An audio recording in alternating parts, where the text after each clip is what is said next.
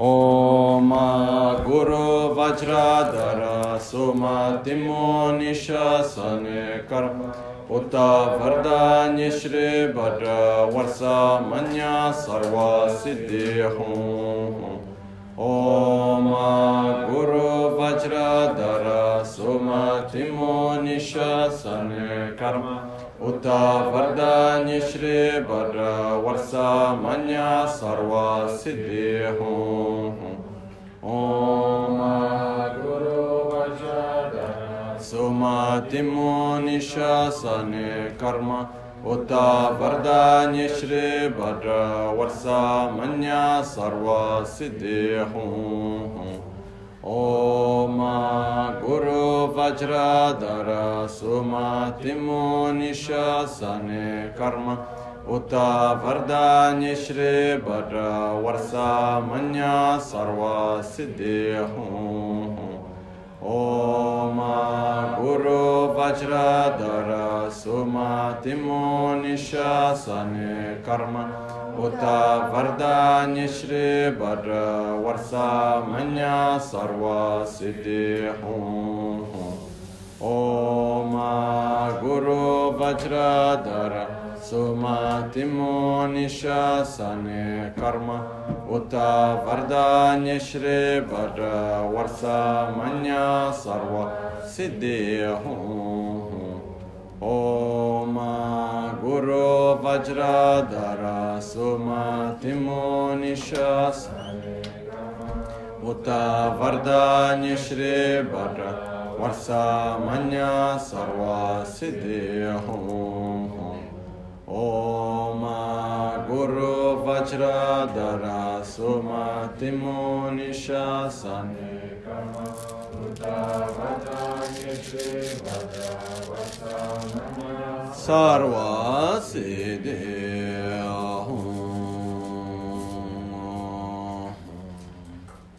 Pakyuke kudan da gelo, pakyuke sundan da gelo.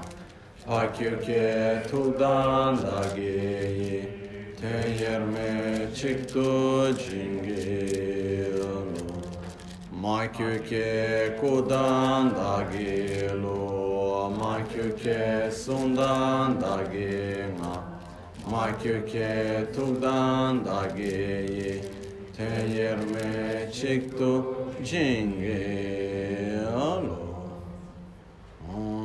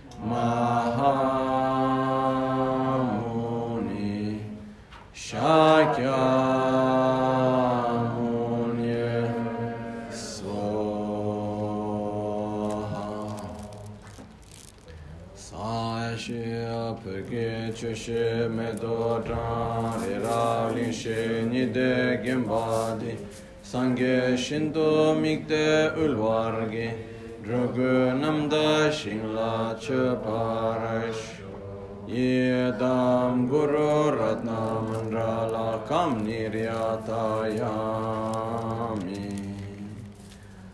sangye chodan soge chonam la chancho pardo dani kyapso chi.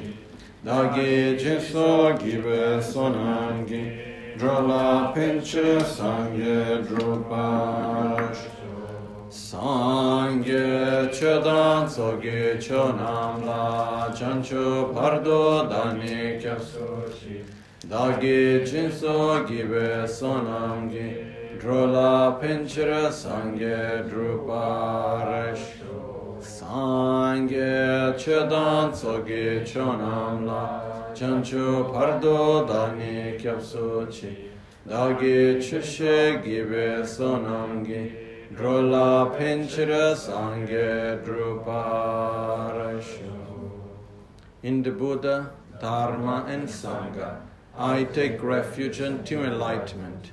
Through the practice of generosity and the other perfections may attain Buddhahood for the benefit of all sentient beings.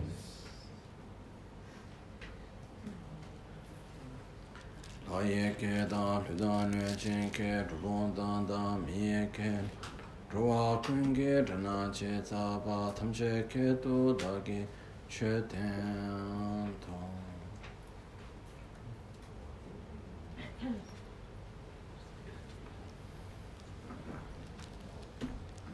che tam che kien be sung le dir chu pa ni kel pa sam she lek par som la ga we shing ge dang rabse zumbe nyamdan denpai nami nyogi kyon sum pon la nyon. Just as was said by the great Lama Tsongkhapa, Dirjo pani kelpa samwa she be aware of how fortunate you are of entering here lekpar somla gawe shingidang by reflecting clearly upon such fortune you should illuminate yourself with joy. Within the state of a luminous smile. Listen carefully abandoning the faults of the abandoning the, the abandoning all distraction and the uh, faulty vessels. Okay. Before we go into details, I just like to add something for translation. That maybe I will be speaking in English because that's the common language somehow. Because otherwise it's difficult to choose. We have many Brazilians, and uh, it's not so easy to choose the language but finally we end up with English. Ok? Uh, é sempre um pouco difícil escolher a língua, principalmente no momento que tem tantas pessoas de vários países e tem tantos brasileiros juntos também. Mas no final vou estar falando em uh, inglês, porque acaba sendo de uma forma ou outra língua comum de alguma maneira. E se alguém tiver dificuldade para entender o inglês, por favor que se ajude, alguém possa estar fazendo uma tradução simultânea para ajudar uh, quem tiver com dificuldade. Tem alguém aqui que tem alguém que não consegue entender? Uh, ok. Quem pode estar ajudando? Fê, Mônica, quem pode ajudar? Hum? Vocês se organizam, por favor? Ok?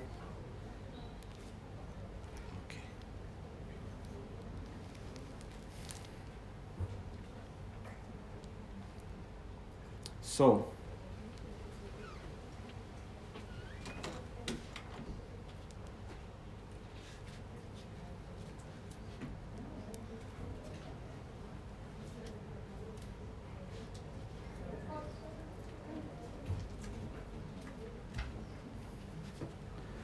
So, when Lama Tsongkhapa starts by saying, Tircho Panikel Pasang Ashe, be aware of how fortunate you are uh, of entering here. It, it doesn't refer clearly to a physical place, but it refers to enter into a place of knowledge, of experience. And the reason why we are fortunate to enter into this place, which are the teachings of Buddha, is basically because no, we all want the same thing in life, you know. Everything that we want is just to be happy. Everything that we want is just to be able to be well and not to suffer. And then everywhere we go, we will see people just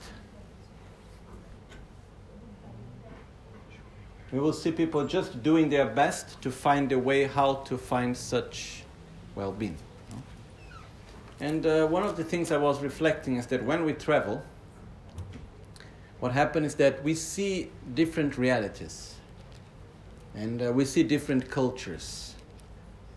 And uh, one of the things that is most precious anywhere we go is actually the culture of the place. The culture not intended only as the music or as the artistic aspect or the food and so on, is actually the knowledge, the experience that is passed from generation to generation. You know? Because we as human beings, if we need to start over every time someone is born, then it's impossible, no? If every time there is a new generation, we need to invent everything again and need to make the same reasoning every time over and over again, it would be impossible.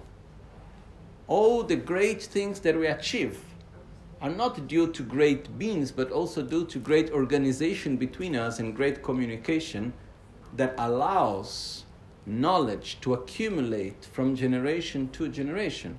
So I learn from the experience of my parents, of the culture in which I am, of the other people, that have learned from those that came before them. And like this, this knowledge, experience is being passed by generation to generation. That's also what we call culture. No? And it's something so precious. It's so invaluable. Because in one lifetime, we are not able to make so much experience, truly speaking. In the sense that we are all very quite hard minded, also, you know until we are able truly to change our view, to have a new perspective, until we are able to change our habits, takes a lot of time. So, in one lifetime, how much can we really do? Only by our own, not that much. But at the same time, we are extremely easily influenced by others.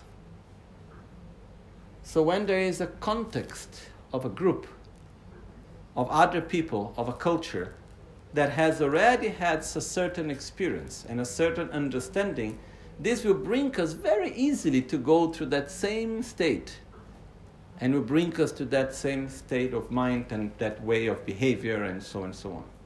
No? And this is something that is very precious. When we look to medicine, it's also the same thing. There is a lineage of accumulation of knowledge and experience that is passed by from generation to generation. When we look at technology, when we look at arts, when we look at engineering, when we look at literature, at anything that we go through, I know, um, farming, anything. There is always this fact of receiving the knowledge and the experience of those that came before us and then making it ours, applying to our life so it becomes real, and then we can be able to pass to others also.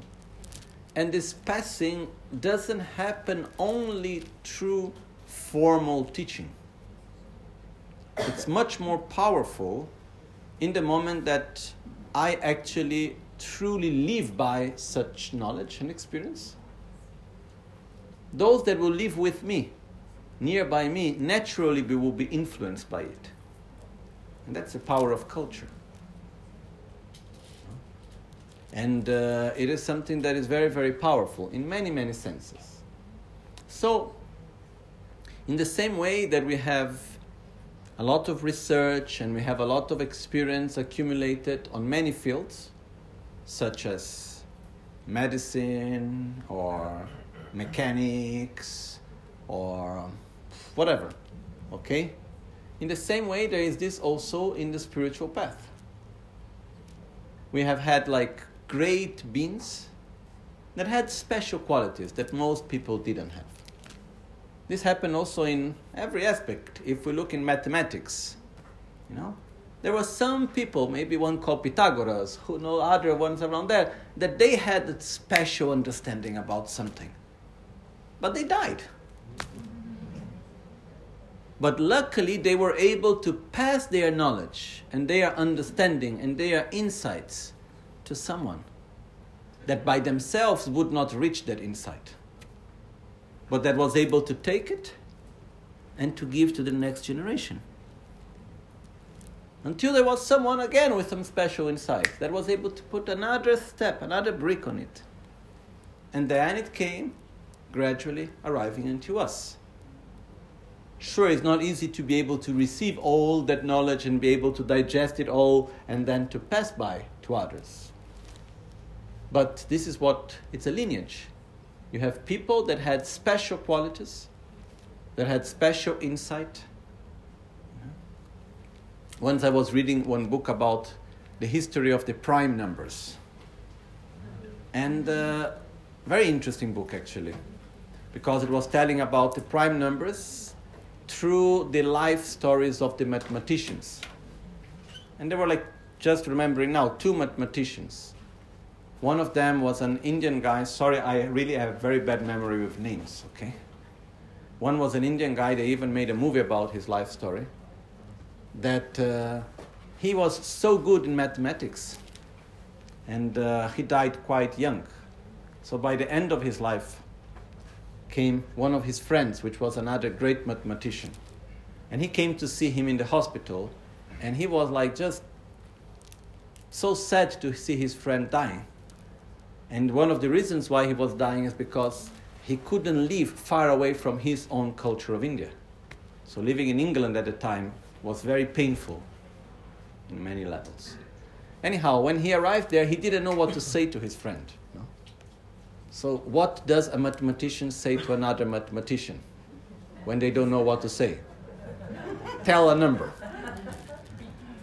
So he just he just arrived and he looked at his friend that was almost dying, and he didn't know what to say, and then finally he just remembered the number of the plate of the taxi that he took, and he just said the number. You know? And then this other friend that was dying, he started to feel so emotional, and he said, "Oh, how beautiful." You know? And then he was explaining all the equation behind that number something so incredible that he could see behind the number. No? So it's like some people they have minds that they are just special for certain things. No. There was another mathematician when he was three years old. He was already making the corrections of the accounting of his father's shop. Okay. So what I want to say is that there are people that are born with special qualities. Okay. In Tibetan, we call kietobgi yönten which means qualities that we get from when we are born, or knowledge that we have from when we are born. We all have this. Tibetan language, we have Kyetup Kiyönten, Jangtup Kiyönten, Nyongtup Kiyönten, and the other one? Kyetup, Jangtup, Nyongtup. Forgot one. You have the knowledge that you have from birth, the knowledge that you get from learning, the knowledge that you get from experience. Ah, and then Rigyo and the qualities of knowledge that you have from birth, but not from other lives, but you have from your DNA, physical. There are parts of knowledge and parts of qualities as a person that comes from our parents and from our grandparents, from our physical lineage. We call Rigyo Okay? So basically, what happened is that we all have all these qualities, but some people have some special spark.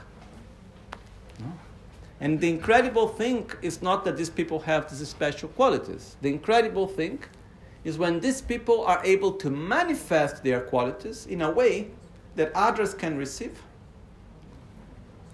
and that later it can be taken from generation to generation.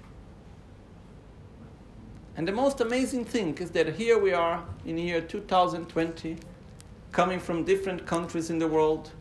We have grown up in so many different cultures, okay, even though very similar nowadays in many aspects. But at the same time, here we are and we are in contact with the knowledge of some very, very special beings that were able, they, they, they had this special spark. We can call that, we can say they were emanation of Buddhas, we can say so many special ways. We can call it in many ways. The fact was that they were not ordinary. Okay?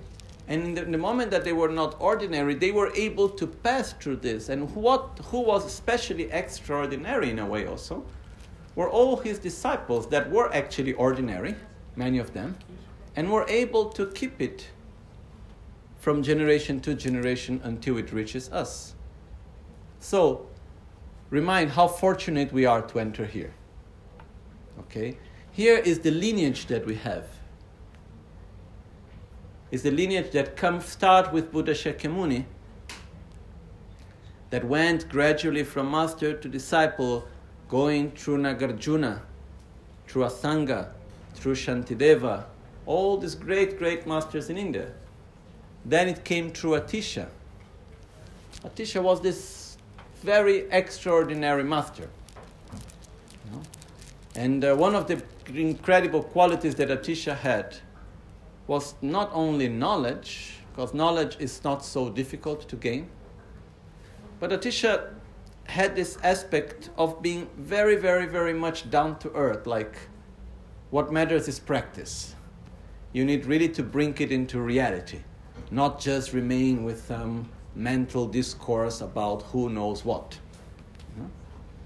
So at the time, Atisha he didn't gain all his knowledge easily, his experience easily. He went through a lot of hardship. We are talking about 11th century, beginning beginning of the 11th century. Actually, Atisha was born in the end of the 10th century and lived through the beginning of the 11th century, year 1000, beginning of 1000.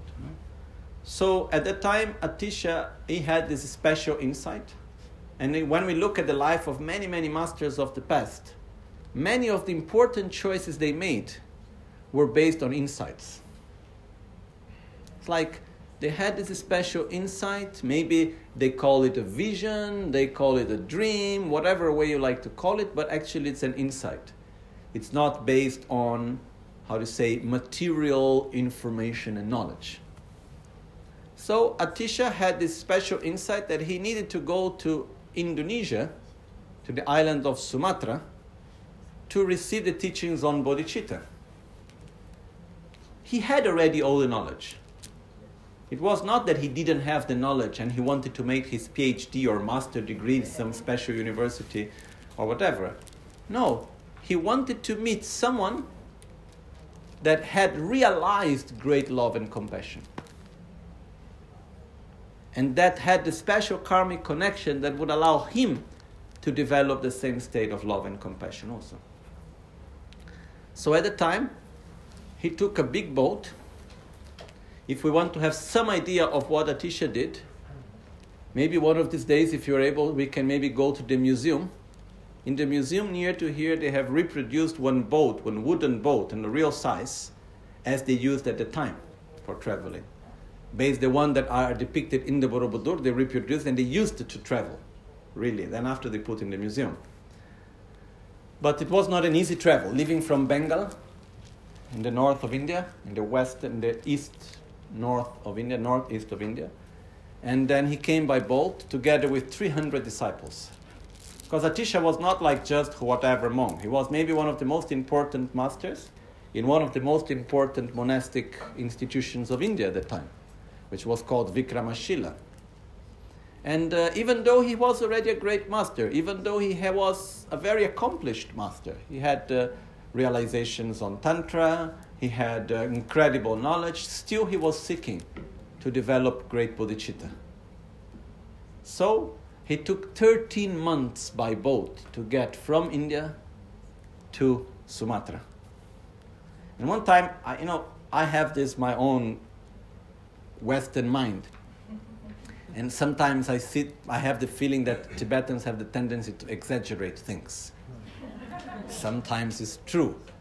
There is one master, which now I forgot the name, which in Tibetan texts is said that he lived 900 years, and the Indian sources says that he lived 90 years.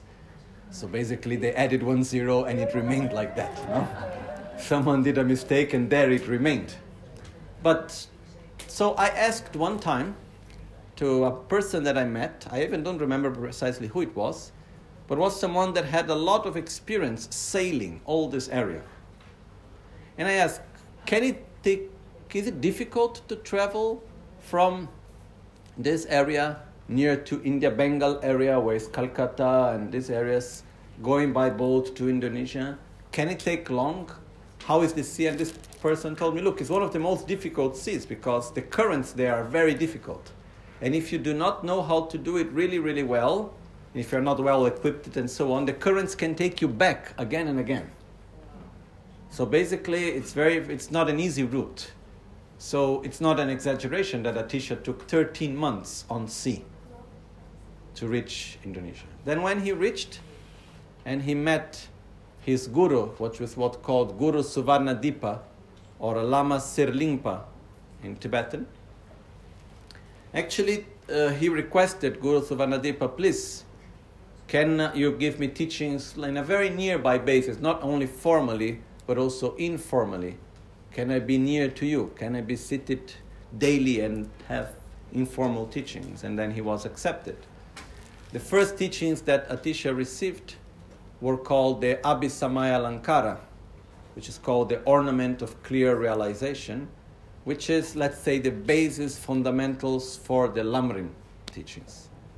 Anyhow, Atisha at the time, the history talks about what happened to him. I don't know about the other disciples that also went to, together to Indonesia.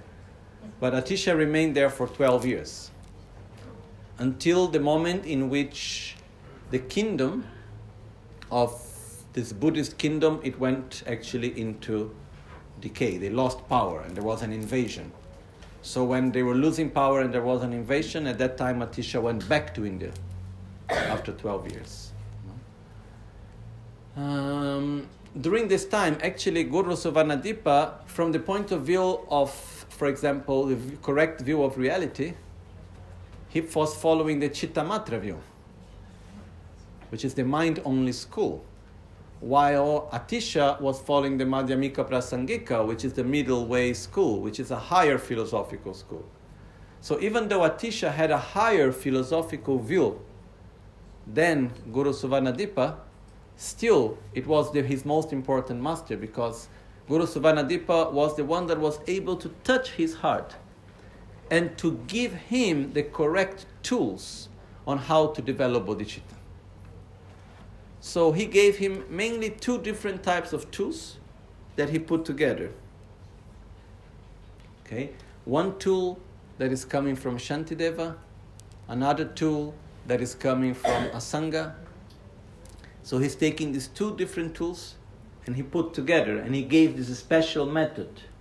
It's like the essence of these 12 years to Atisha.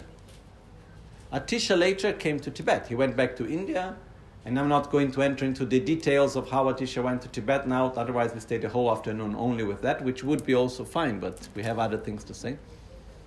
And uh, after this long process and very complicated, one of the kings at the time of Tibet, he gave his life for Atisha. Literally, he gave his life so that Atisha could come to Tibet.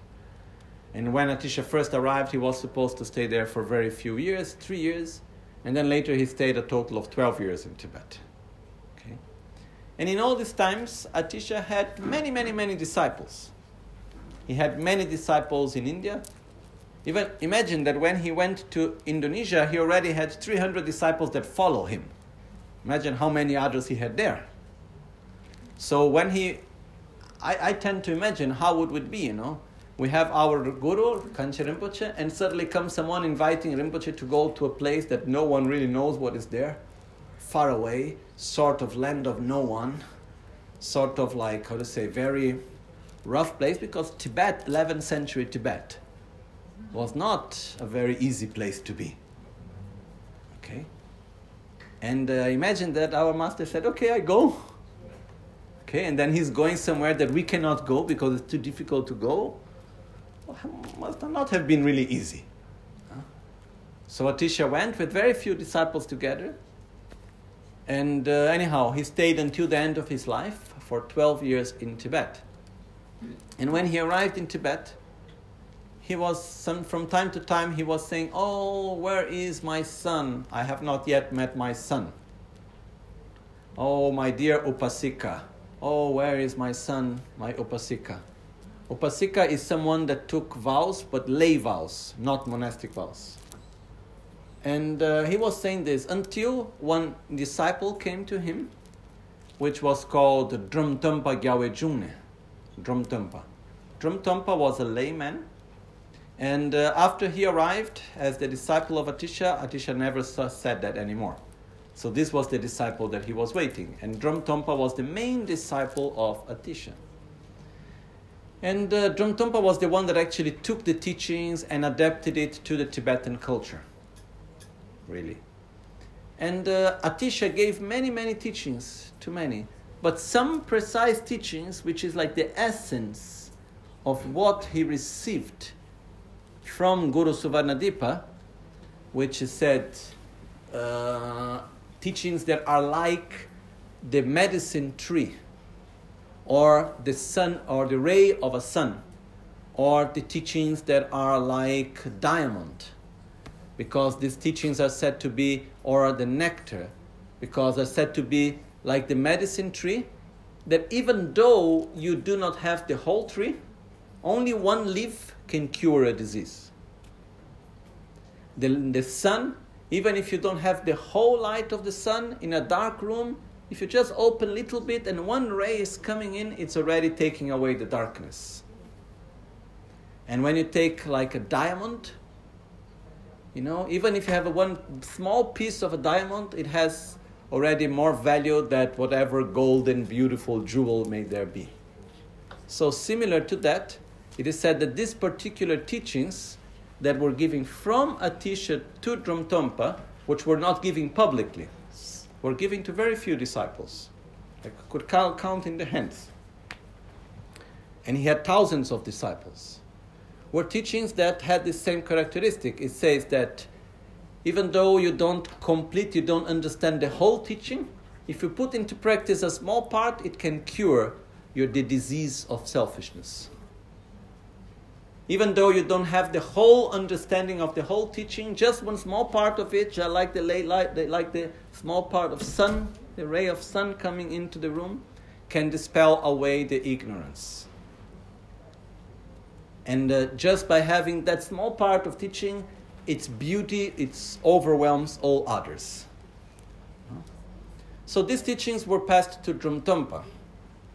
Dromtonpa kept them secretly just as Atisha did. Then, then he passed these teachings down to Potowa, which was his other disciple. Potowa gave them to Sharawa. Sharawa gave these teachings to together Sharawa, and actually there were also another one which was um, Geshe Langri Tangpa. Then Potowa gave to Sharawa, Sharawa gave to uh, Geshe Chekawa. And Geshe Chekawa, for the first time, made it openly public. So, why such precious teachings, which was like the essence of what Atisha received? It's like, let's say, it's similar to the fact, let's say, Pythagoras realized something really special, but then he only tells few disciples. And these few disciples only tell few disciples, and this core essence of the knowledge is kept secret. Why?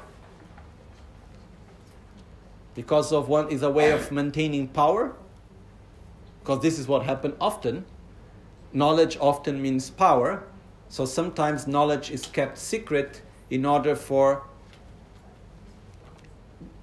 power to be kept in the hand of few that's not the case no the reason why these teachings were kept secretly is because they are teachings that, if they are given in the correct way and if they are practiced in the correct way, they are the most powerful teachings ever. Otherwise, you can destroy them very easily. So they are kept secret not in order to, how to say, to hold something for oneself, but to protect it. Okay? And Atisha, when talking to Dromtonpa, in one of his advices, he says, Mimain la jermicha which means don't talk about this regarding the teachings to those that are not human. If we translate literally, it can say, do not talk about this. Do not talk to those to those humans that are not. Are not what is not clear. Okay? But when he gives the explanation on that, he's putting very clearly, he's saying the teachings should be given only to those that have the true intention to put it into practice. If you give the teachings to those that want to use the teachings for power, for money, for influence, or whatever, they are the ones that are going to destroy the teachings. Because no lineage can be destroyed from outside. Those that can destroy a teaching are those that supposedly should uphold it and take care of it, but actually do not put it correctly into practice. These are those that can truly destroy a lineage. So, these teachings were first put into writing by Geshe Chempel Senge in one text called The Eight Verses of Mind Training, Lojong Sigema. And later, one generation later, more or less, came this other master called Geshe Chekawa, who he did a seven points mind training. And uh, we are extremely fortunate that we have access to this lineage. We have direct access to these teachings that came through these incredible beings, such as Buddha Shakyamuni in the beginning, later coming through Shantideva, Asanga, Nagarjuna, Shaya and going through great masters such as Atisha, that received it also from Guru Suvarnadipa, that actually gave it to Dromtonpa, gave it to Potowa, to Sharawa, Geshe Chekawa, and like this it goes on and on from generation to generation until it reaches us. No? And uh, when I think about this, it's quite incredible.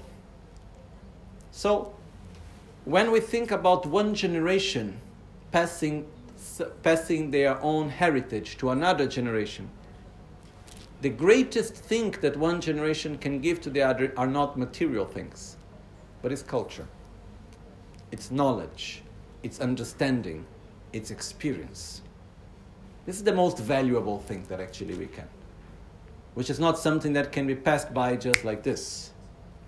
We need to have time, we need to have experience. It's not something so immediate. But we have this extreme fortune, which is difficult to understand why we are. What have we done to be here, sincerely? You know, why we? Not here Borobudur, also, that's also quite special. But here, I mean, here within this lineage, as Lama Tsongkhapa says, rejoice, reflect how fortunate you are of entering here. Why are we so fortunate? Not because, oh, this is a special lineage, even though it is, but because it's giving us real knowledge, not only conceptual knowledge, but true experience in a non conceptual way also, powerful tools to overcome our own suffering and to be able truly to help others. And what do we want more in life, sincerely? Why do we develop technology? why we try to have constant growth in economy. Why do we have everything that we have? Because we want to be happy. And uh, we are following nowadays a logic that even though we may say is faulty, we still everyone still believes in it. And then uh, even though we may say, oh, actually it's not true, it's an illusion, still we follow the illusion. Which is the logic that says the more I have, the happier I am. So finally, if we look in all different religions, what is the language that religions can talk between them? Money. In all different countries, they can have complete different cultures and ideas. When come to business, talk money, they are able to talk the same language. And there is this worldview, which it's, it's an illusion, but we still believe in it, that the more I have, the better I am. So even if we look, you know, the GDP and uh, everything, the concept of being better is growth, material growth, which means being able to have more and more and more and more. So this is part of the.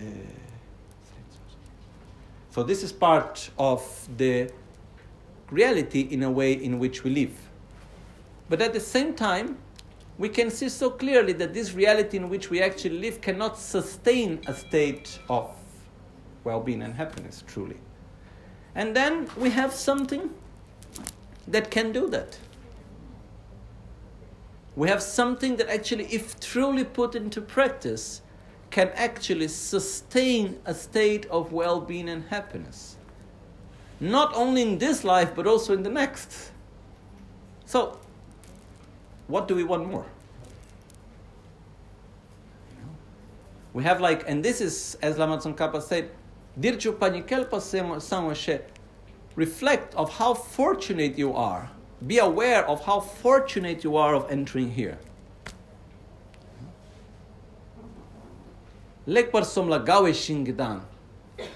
Reflecting upon that fortune, you should resplendent, should say, resplendere, um, glow with joy.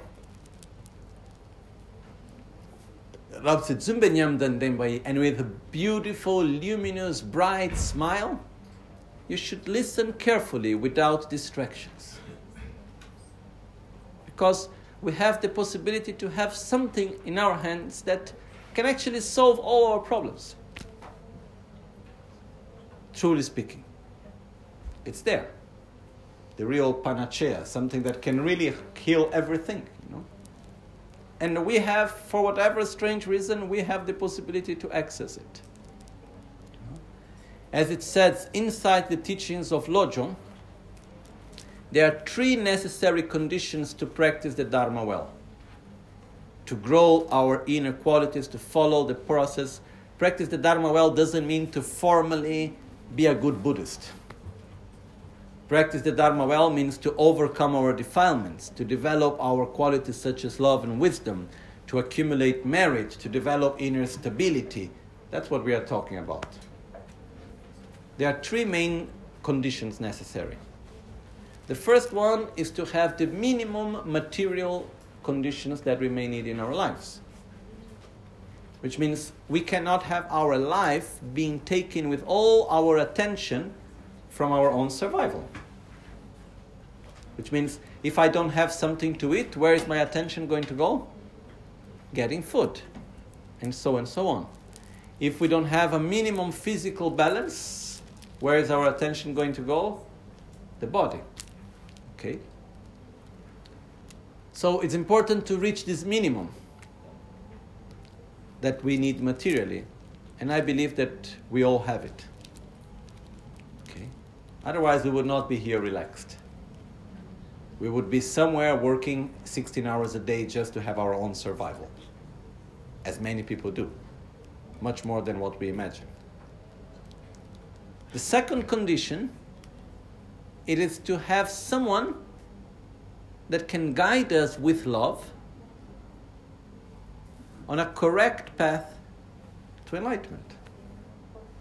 Someone that comes from an uninterrupted lineage, that has the right way, that speaks our language. I'm not talking about English, Italian, Spanish. I'm talking about someone that can adapt to our mentality.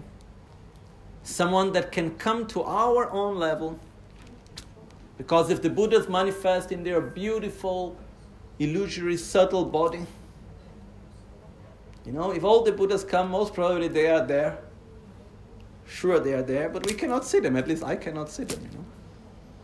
And I would say, okay, Buddha, so kind of you being there, but sorry, I don't see you.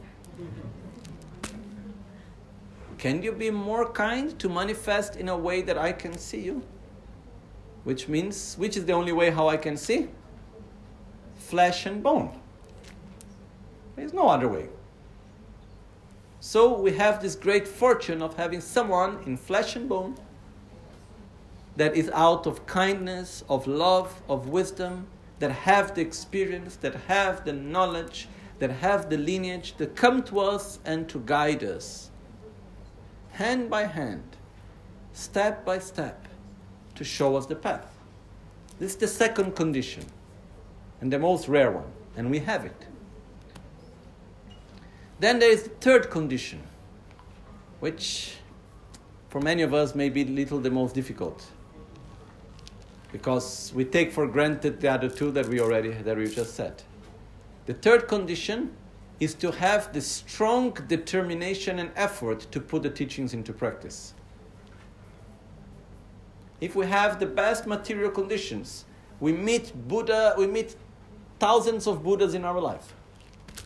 But we don't have the true intention to walk with our own foot. We stay where we were. We receive many blessings, that's wonderful. We may put good imprints in our mind, but we still remain where we were. So these are the three conditions that are there. So,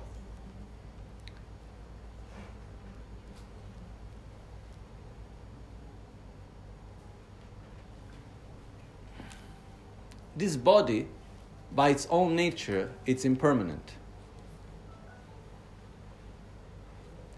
The material things, by its nature, are impermanent. This life is impermanent. So, what shall we really take care? Of the present moment or of what continues?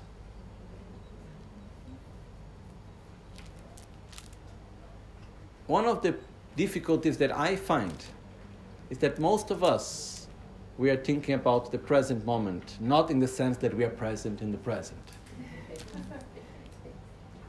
It's the sense that we are not able to think, even, you know, one palm to the front. You know, sometimes the, the, the length of our own vision, it's something like maybe four centimeters. It's the distance between the mouth and the throat how much? Maybe I have maybe seven. You know? We eat something and we don't think what happened after it goes in. It doesn't matter as long as it's good in the first part. We eat something, we don't like the taste, we don't want it. It doesn't matter if it's good for the rest of the body. Are we crazy or are we stupid or. No, I'm, I'm being serious. Now, when we look with clarity, doesn't it look really stupid? You know? Or with many other things it's like this, you know? So, one of the issues is that we have the first condition, that we have everything we need materially, but the problem is that we have too much, and then we become slaves of the conditions itself. For example, we have a healthy body. But then we become slaves of the pleasures of the body. We want constantly to bring the body into a comfortable, pleasurable state. And we are not able to accept when the body is uncomfortable. So, how much inner space is consumed by the state of the body? How much space of our life, how much space of our thoughts, are consumed by the thoughts about the body.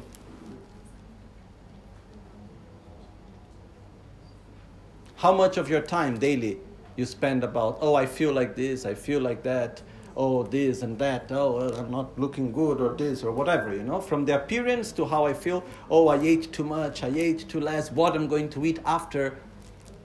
Or even just the fact, oh, I didn't digest well, and what is this and that, I have always swollen. Like, how much time it consumes in our mind. A lot. Right? So we pass great part of our life around this. This is when Atisha say, when Lama Tsongkhapa says, listen without distraction. These are all distractions in our lives. But Shantideva in the Bodhisattva Charyavatara, he put very clear when talking to his own body. Shantideva says to his body, I give you food I give you rest. Now you do what I want. Sit down to meditate. Oh, I have some little pain. Don't complain. I gave you what you need.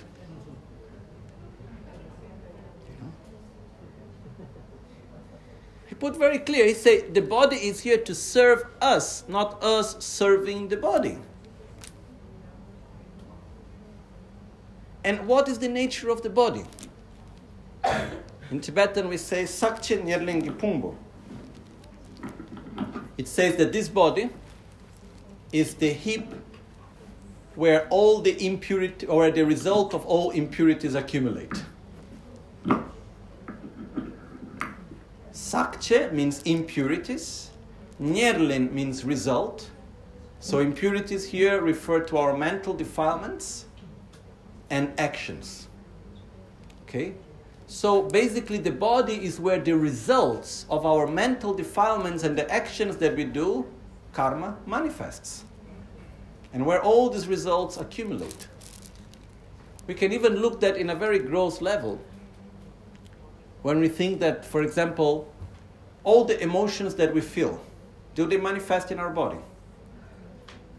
Yes all the choices that we make what I eat, how I sleep, I go, I don't go, I stand up, I lay down, I go into the swimming pool, I don't go into the swimming pool, whatever. All the actions that we do, body, speech, and mind, have an effect in our body or not? Sure. So, what is going to manifest in our body? The results of the things that we have done. Okay? And uh, I don't know about you, but me, I don't think I am the most perfectly balanced human being. You know, I think we, all of us, we all make choices which are not truly the best for us. And as we move along, suddenly we have a problem somewhere, and we think, oh, it come out of nothing. No, it didn't come out of nothing. No.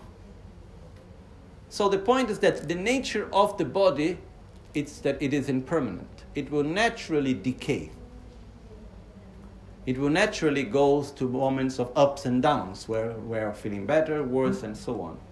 But what happens is that this body is extremely precious as a tool to allow us to familiarize ourselves with virtue, to develop an inner state of peace, to do things that are positive for ourselves and others. But it's really, really important to make this shift to understand that the body is not the boss. The body is here to serve a higher purpose and not our life in order to serve the body. And when the purpose of this body is done, when it's done its job, we say, okay, goodbye. And we continue. Your purpose was well served. It's like Rinpoche had one of his gurus called Kachen Pembala in Tashilhunpo Monastery. And I don't know why I'm telling this story, but because it's a little bit hardcore, it's a little strong. But uh, it takes some explanation, but I will give anyhow. When Rinpoche was very young, he was around 4, 15, he went to, uh, he went, he was living in, uh, he went to live in the monastery of Sera. And before that, he went to his guru. And actually, he was in Tashilhunpo from when he was five. From five to 12, Rinpoche lived in Tashilhunpo. And when he was 12, he escaped from Tashilhunpo. And then uh, you think, oh, Rinpoche is such an enlightened being, this doesn't mean that his life was easier. So whenever someone complains, oh, I have difficulties, you just look to any side and you look to them and they say, they too. Me too. No? Short time ago, I was talking to Rinpoche and someone was saying, "Oh, we have interferences this year and this and that." Then I looked and I thought and I said, "Excuse me, uh, was there any year where we didn't have interferences?" Is there anyone that you have ever met that didn't go through difficulties in his life? I look at Trijang Rinpoche. Such incredible being has many difficulties. I'm not talking about internal because how he lives it, I don't know, but from, ex, from outside. Then I said this to Rinpoche, and Rinpoche said, Oh, even Trijang Dorje Chang, Rinpoche's root guru, he had so many problems, much bigger than what we can imagine, you know. So, if Buddha on earth have problems, what about us, you know? So that's not the issue, having problems. The issue is how we deal with them. That's not the point. So, anyhow, um, the point here is that when we go and we go to see the body and we become somehow, we are serving the purpose of the body. So this guru of Rinpoche, when Rinpoche left the monastery, uh, because he had difficulties in the monastery, so he was very young. Rinpoche was very energetic when he was a boy. Also now, but imagine when he was 10 and 12, you know? He was full of energy. So, in a monastery like in Tibet, where discipline is very strong and hard, it's like very somehow military style discipline. So they were trying to somehow take have hold of Rinpoche's activities and energy. So his teacher actually beat him quite badly. And one time it was it exaggerated quite a lot, so Rinpoche escaped through the sewage system. He escaped, and then uh, he ended up in the other monastery after he met someone on the road. It was winter time, so he met someone on the road, and then this person was disciple of his previous life, so took him to their house. Then they were worried that when they would take him to the other, his original monastery of Gangchen, if they knew that he escaped, they would beat him again. So first the family went there to the monastery, talked to the abbot and everyone, and said, "Oh, our Lama Gangchen is like this, like that, but we take in here if you promise that you are not going to punish him." So they accepted. So finally, Rinpoche went back there, and then he gave the exam of everything he had learned in the time he was in Tashi Lhunpo. Then he stayed for more or less two years. Then he had again a lot of problems in Gangchen Monastery Rinpoche. He had many difficulties of people being extremely envy about him and jealous of other things also. Basically, you know, it's I don't know why I'm saying these things, but still, it is was it's very mundane things that happen everywhere.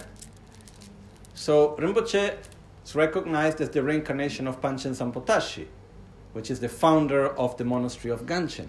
So when he went to live in the monastery, whenever there was a ceremony, he was sitting in the first row, in the first place.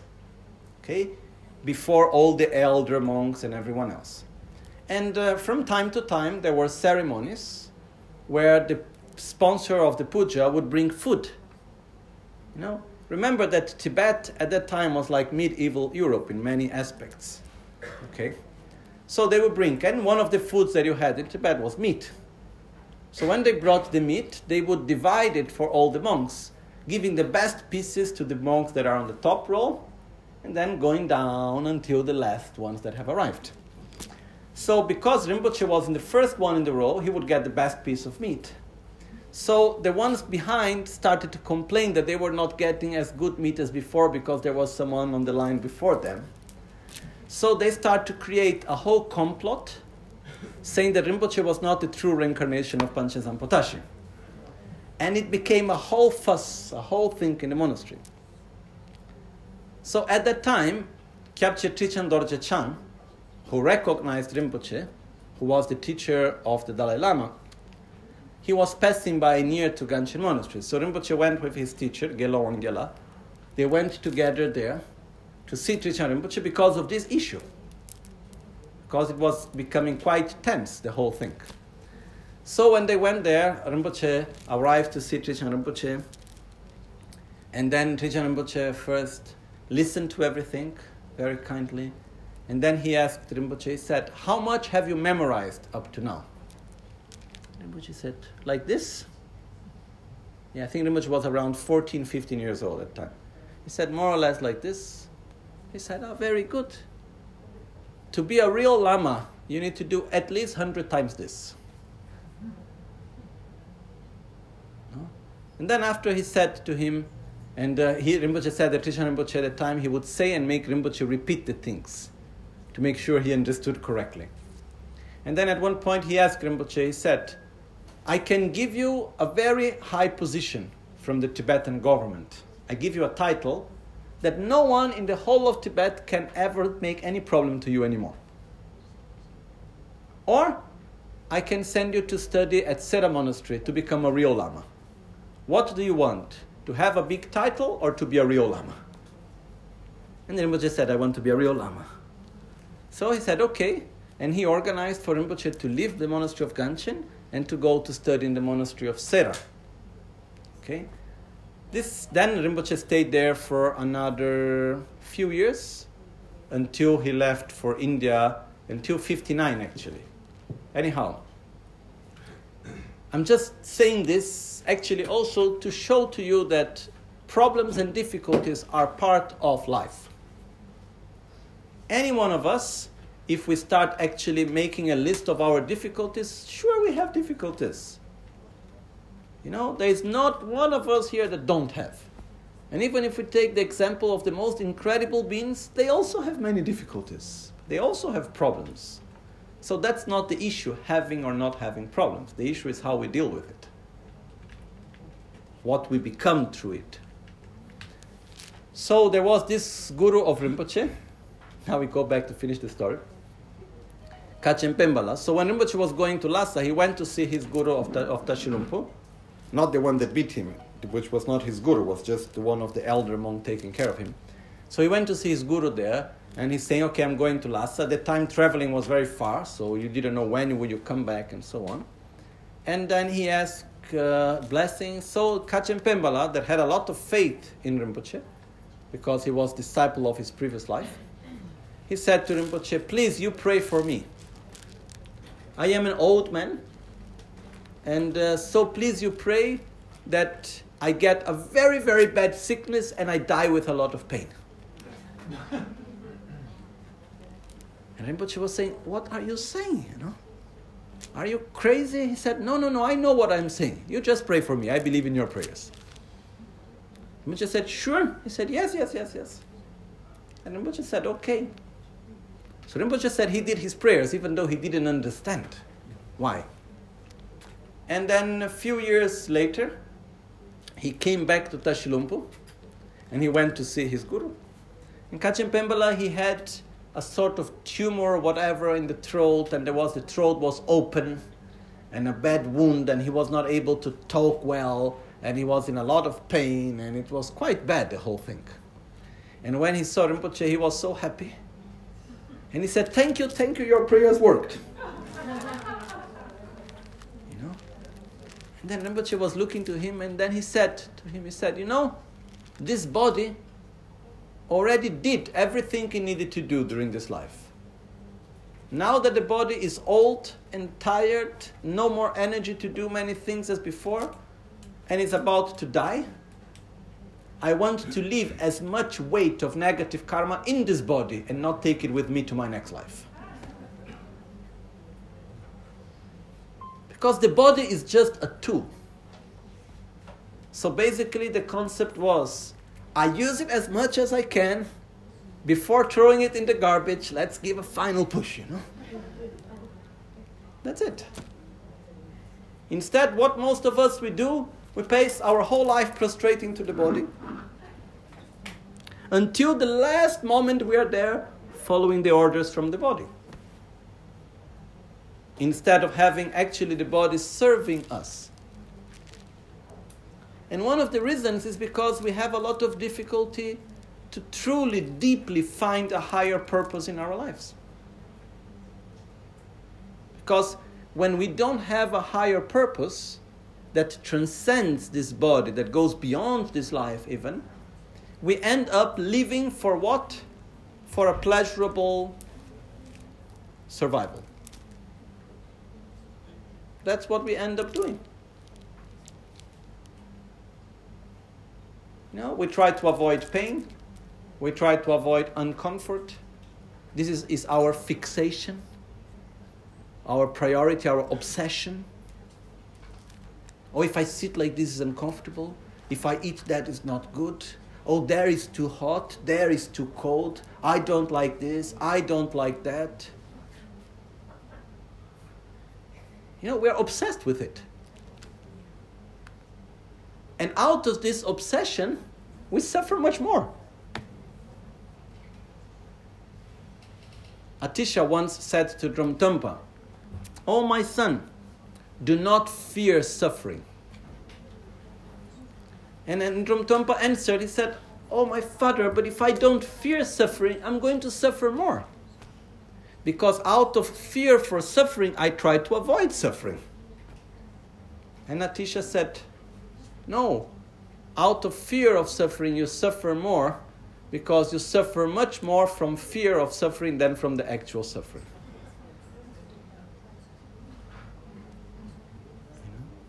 And here we are, you know. And one thing which is quite natural, you know, pain in a way or another, uncomfort in a way or another is part of life. Feeling hungry, feeling tired.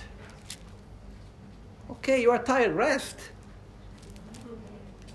You are hungry, at some point you will have food. but we cannot condition our whole existence around it. Following two main rules the rule of the minimum effort and the rule of the maximum comfort. We try constantly to live under these two rules minimum effort, maximum comfort, thinking that we will be more happy. But truly speaking, does it actually really work? When we have a lot of comfort and less effort, does that bring us to a state of satisfaction and peace that can be sustained? No. You know? What is interesting to see is that the more that we try to create a perfection, the more our own happiness becomes vulnerable, becomes sensitive. So, I'm talking about all of this because there are some minimum conditions to teach the lojong. Mimain la jermicha, you know? Don't talk to those that are not.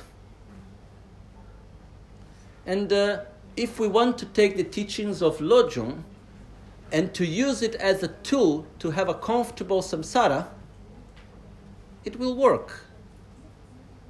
But by doing this, we destroy the teachings. Not, I'm not sure if it's clear. Okay? So, let's first understand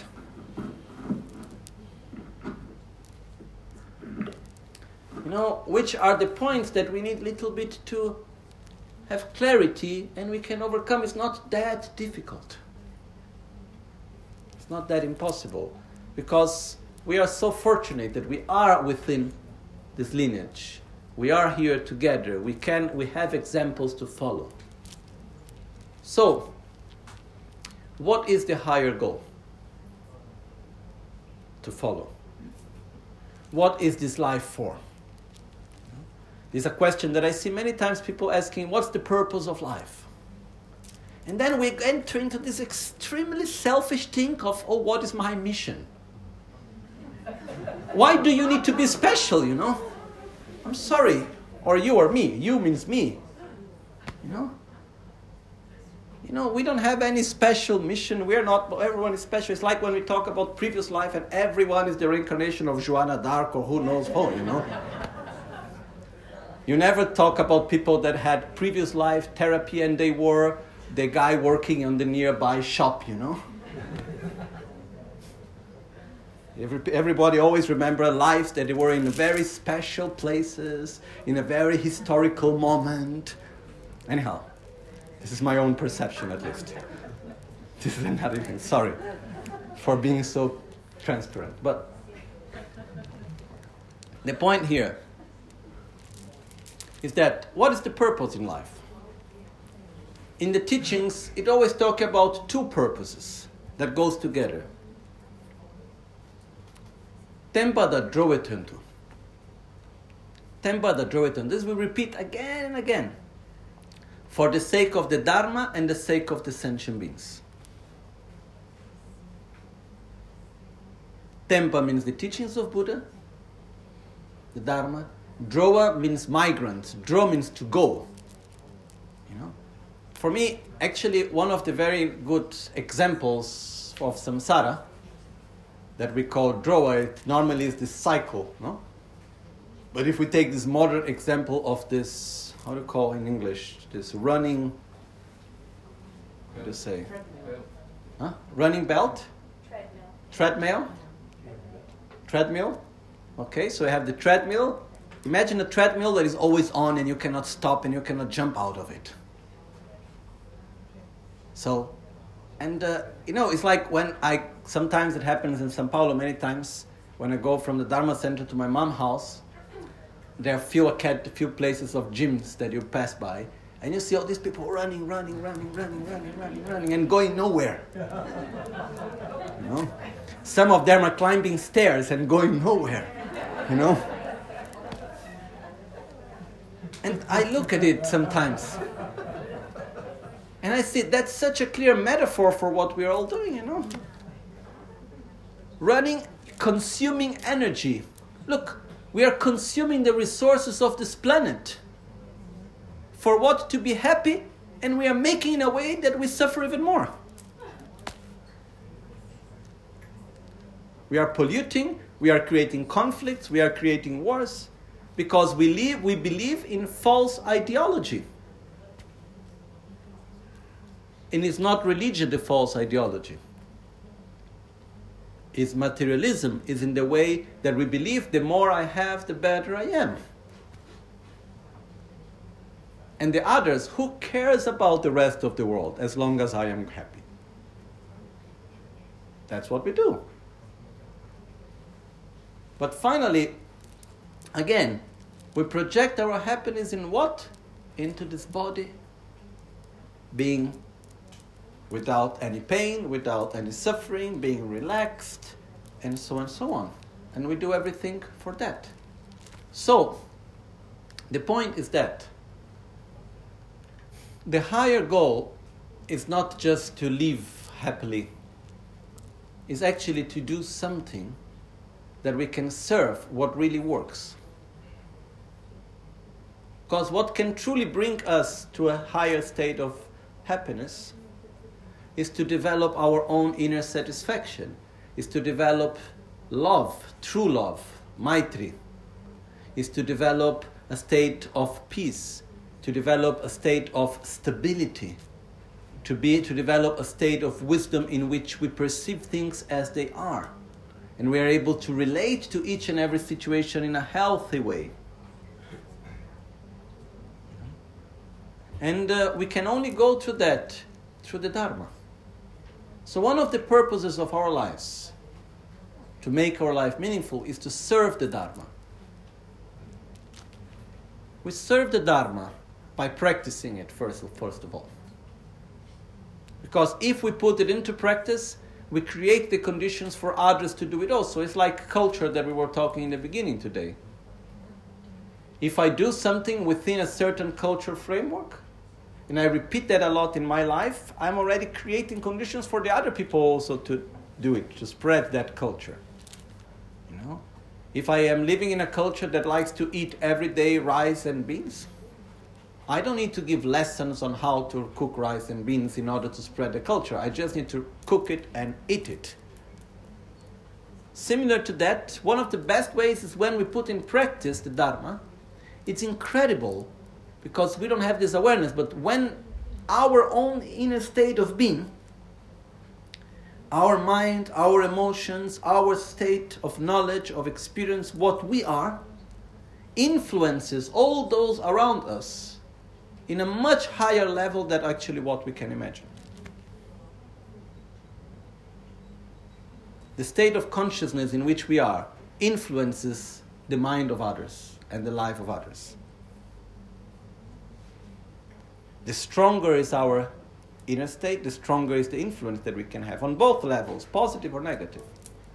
So, when I put something into practice truly, I am naturally influencing others in a beautiful way.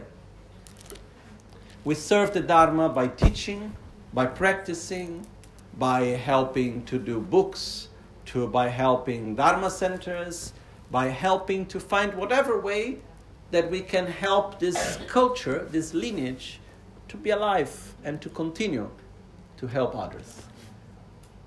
This is one thing that gives purpose. The other purpose is actually to help others. Because,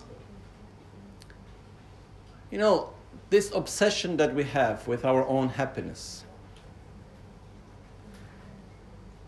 there's nothing wrong with it. With the actual wish to be happy.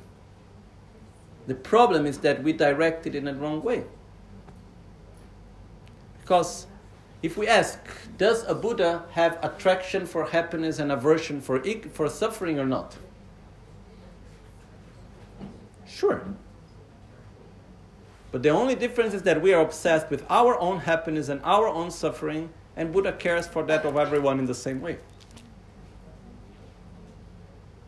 So, this strong force that we have within ourselves, that I, I don't want to suffer, that I want to be happy, we just need to be able to open and to share it with others. No, just try for one moment to have the following thought sincerely. But just try to allow yourself to think. Whoever you are, it doesn't matter. Your happiness is as important as mine. Whoever you are, I don't know, I have not seen, it doesn't matter what you think, what you don't think, it doesn't matter what you do, what you don't do. Your happiness is as important as mine. For me. Nothing for you, for me. It doesn't matter who you are, your suffering is as important as my suffering for myself.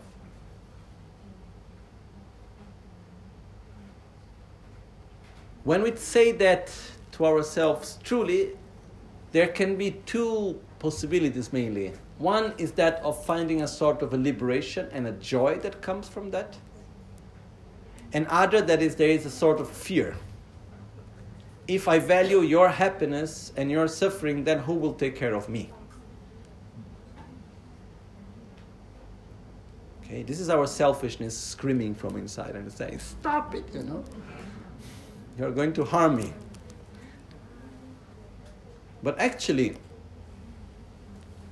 the more we are truly able to go beyond this obsession with the I and the my, the more we can actually be happy. If we look in our own lives, the more we are obsessed with the I and the my, the more fragile is our own happiness. oh, but this I don't like, and this is not how I thought, and this is mine, and this is this, and you know, we're always making so much problem. And the more we are obsessed with the I and the my, the more our happiness is fragile.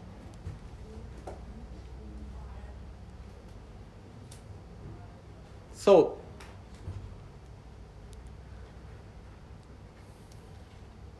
The second purpose it's truly to open our heart and to be of service to others. The purpose is not to love others. That's part of the process. Because this is also a wrong understanding that sometimes come. Some of us think that the purpose is to love others. I need to love all. It's not about you, it's about them. The purpose is not loving others, the purpose is actually being able to help others. Truly.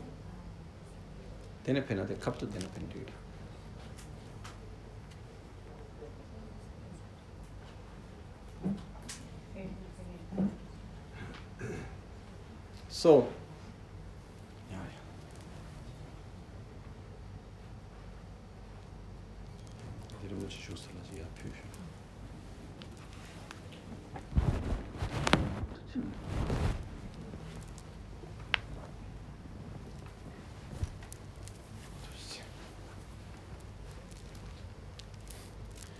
So as we look, the purpose of helping others, you know, it is that actually the only way how this can become a real purpose is when actually we see that the happiness of others is important for us. And this is something that is not obvious and is not easy. But this is what really makes a purpose. It's interesting because when we go in all the teachings, when talks about the purpose of life, you never see the purpose is my own spiritual development. You don't see this in any text. That's what gives purpose to your life. We always say, tempa da. The purpose is to do, to be in service, to serve the Dharma and to serve the sentient beings. Because when our purpose is our own only happiness, what we do, we try to avoid everything that brings us suffering, we try to do everything that makes us happy, but within our own mind frame. and very often it's very limited. So we want to avoid all situations that are uncomfortable. We try to gain everything that we think is comfortable and good, and that's what we do, you know. That's what happens like when one time Genlakpala, one of my gurus, he told me, you see, if you live only for survival, there is no difference between you and a cow. And we were in India, and there were many cows around. No? And then I said, Can you explain better? And he said, Look at the cow. When the weather is very hot and the cow is around, what do you say in English? Huh? Grazing. What happens? The cow remains under the strong sun or goes under the shadow? Goes under the shade, right? Why? Because the cow doesn't want suffer, wants to avoid suffering. If the cow is gazing and then there is a place where the grass is very dry and a place where it's very fresh, where does the cow go to eat? The fresh or the dry? Fresh. Why? Because the cow wants more pleasure. Okay? The only difference between us and the cows is that we are more elaborate in our choices, you know? but if we live our lives only to avoid suffering and to gain pleasure, and this is the purpose of life, not conceptually, because again, here there is one danger. We can have idealized purposes but are not coherent, consistent with our actual daily life. I can ideally have the purpose of being a bodhisattva, but what I really care is to have a pleasurable life. So, what do we really want? What is the true purpose for us in this life? And uh, according to our lineage, the true purpose is to serve the Dharma and to serve sentient beings. And why we serve the Dharma? Because we serve sentient beings. And that's the best way that what we can give to them. And basically, it's only possible to enter into that by allowing ourselves to truly feel and think your happiness is as important as mine for me. Your suffering is as important as mine. I don't know who you are. I don't know where you come from. What you have done, what you have not done. But it's the same. And here there is another point which is even maybe strong to say, but it's how it is. There is nothing that anyone else can do that will not allow us to love him or her. There is nothing that anyone can do that can block me from loving him or her. You know, you can beat me, you can be bad to me, you can do terrible things. This cannot block me from loving you.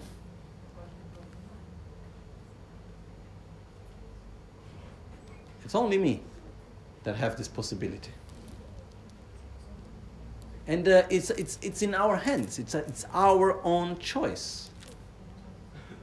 But the point is that when we truly are able to see others and we are truly able to say to anyone it doesn't matter who he or she may be and we are able truly to deeply say i love you your happiness is as important as my happiness for myself same level we say in Tibetan Dakshin Nyamba, which means to equalize self and others. Your happiness is as important as mine. Your suffering is as important as mine.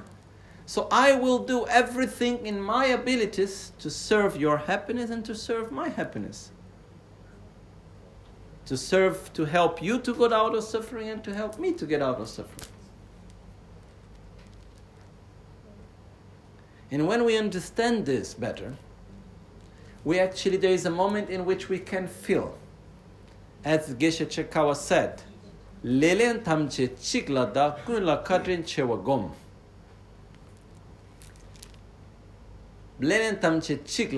Recognize the one to blame for everything.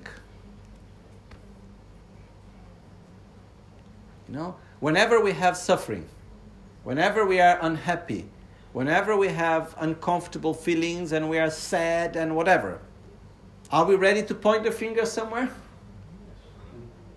Oh, it's too hot, it's too humid, I don't need, I'm tired, and the food, and because of this, and because of that, and he said this, and the other one did that, and you are not good enough, or you are too good, or you are too bad, and you are this, and you are that, and why the sun is yellow and not pink. Who knows what, you know? We create incredible things in our head to find the reasons for our suffering. But whatever it is, Lelen Tamche, the cause, the one to blame for everything is one called selfishness. The obsession with self gratification. You know? Whenever we are suffering, if we go down to the root to understand what is making us to suffer, it's our own obsession with the I and the mind.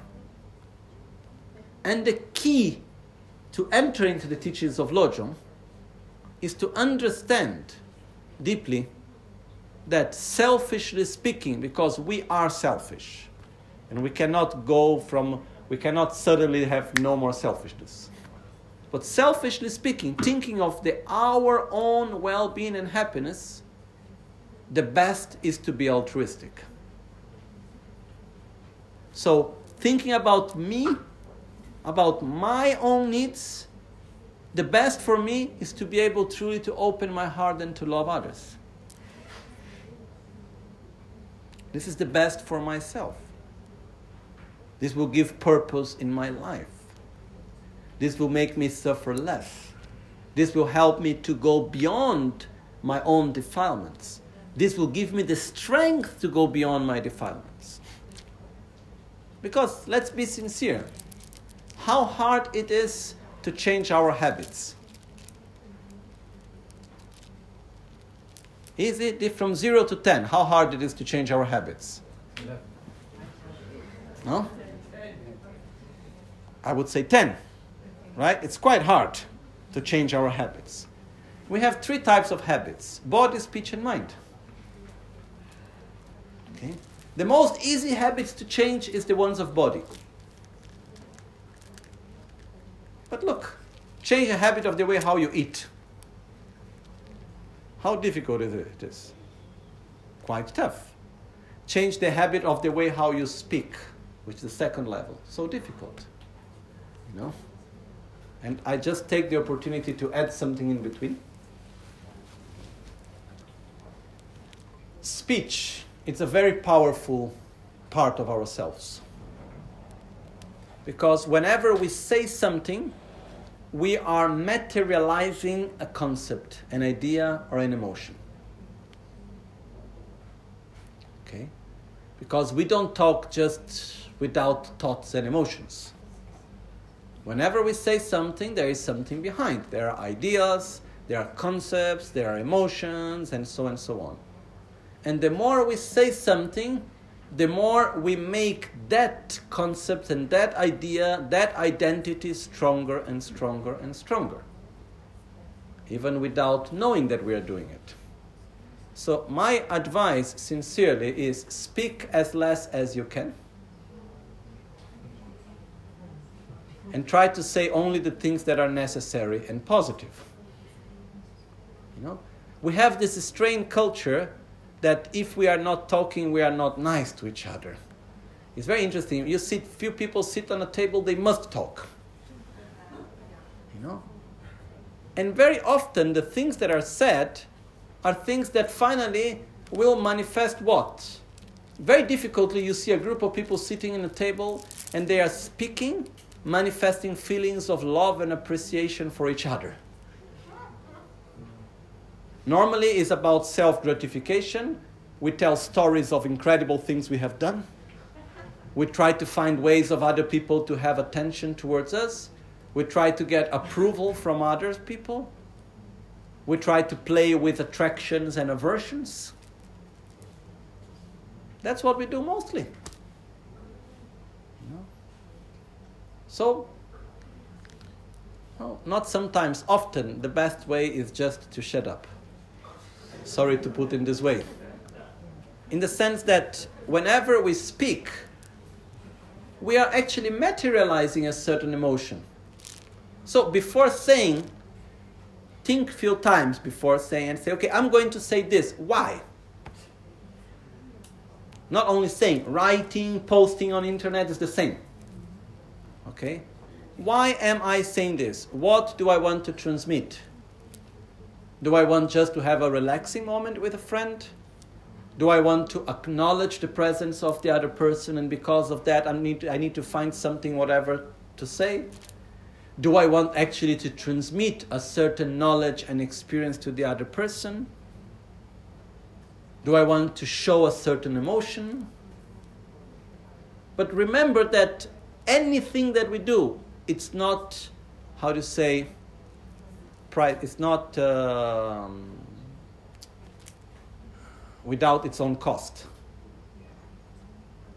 Everything that we say, everything that we do will strengthen one habit or another. No? You can see we will strengthen the ha- habit of complaint, we will strengthen the habit of rejoicing, we will strengthen the habit of self gratification, of criticism. It depends what we say and how we act. So, again, how difficult is to change habits? It's very difficult, yes. But we are made out of habits, then what we do? There are basically two ways of changing habits. One is we go to shock therapy,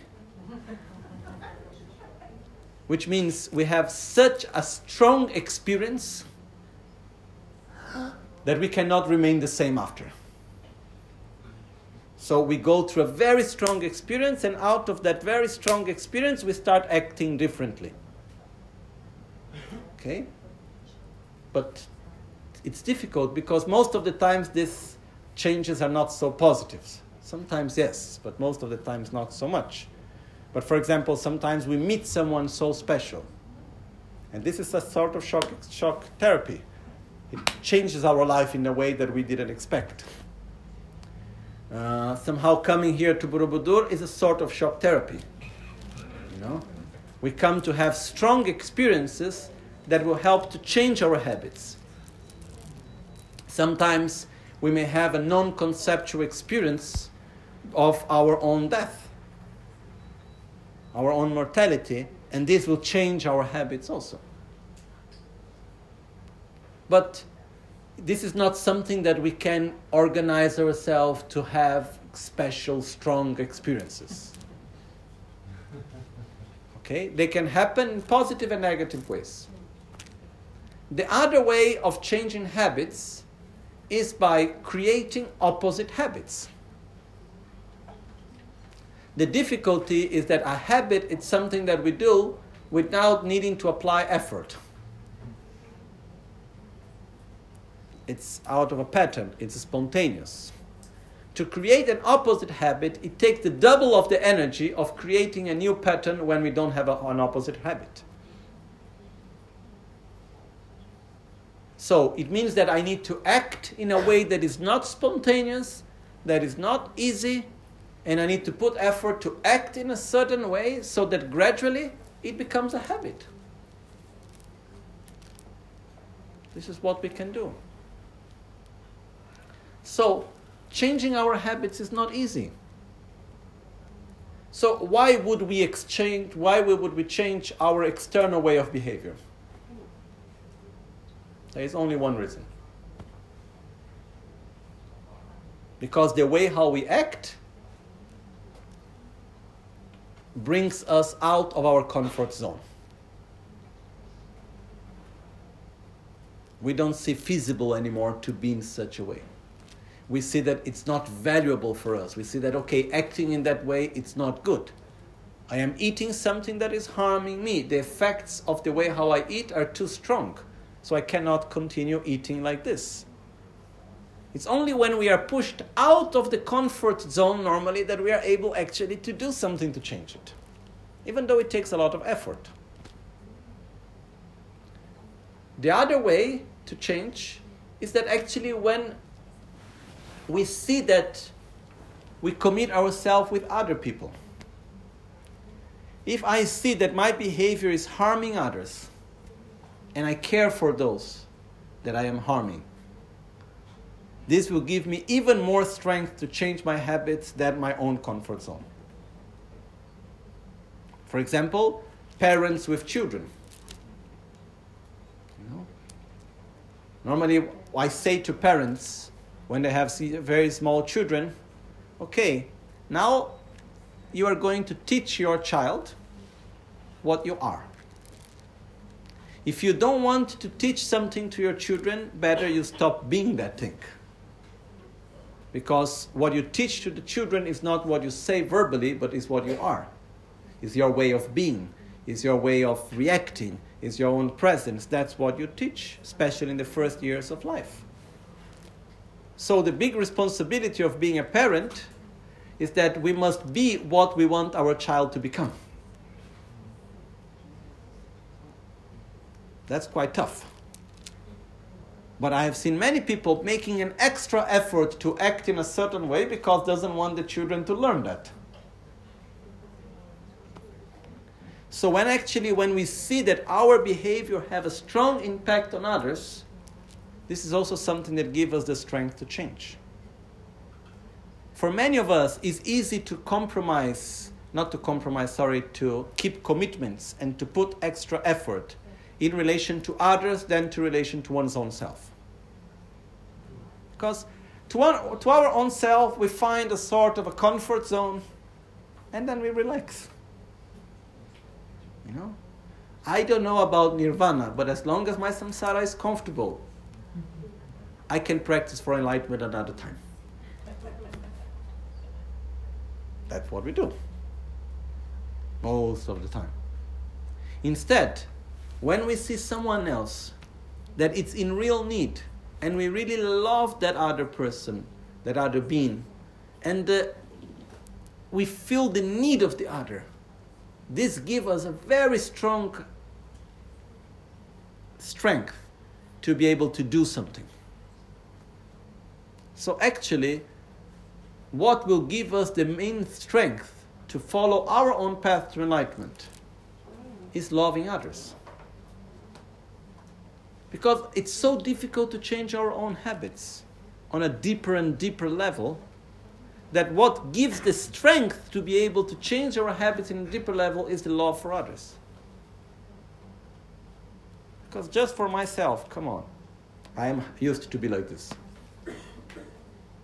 I don't know if it's clear this. So,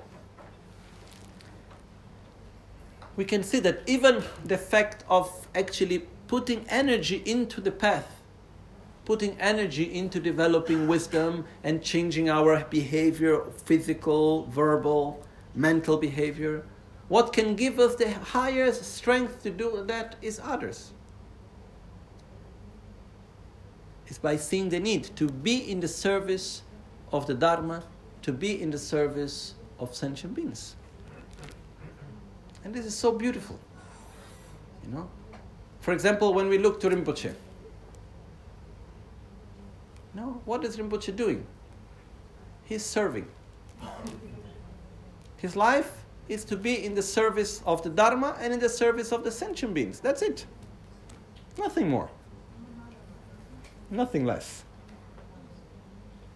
He's constantly, he's going to be where he sees is of greater benefit for the Dharma and for the sentient beings. That's it. And he's happy. You know? And many of us, we are there in the service of the I and the my. And then finally, we suffer more.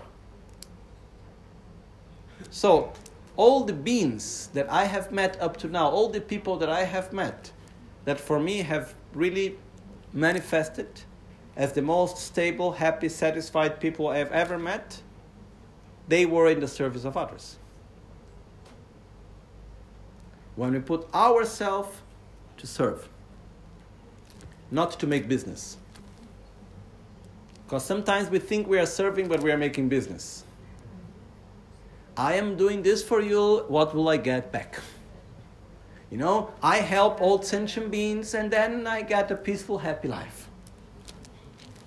You know, I help this, I do this, I will practice a lot the Dharma, and then what I get back, oh, I will get my business running well, I will have this and that, oh, my idea, wishes will be fulfilled. Most probably not. You know? Sometimes it's said that if you're really practicing the Dharma well, most probably things will go bad in your life. But you will be able to live them in a positive way. You will be able to overcome them and to learn something from every situation you go through. That's the great thing about it.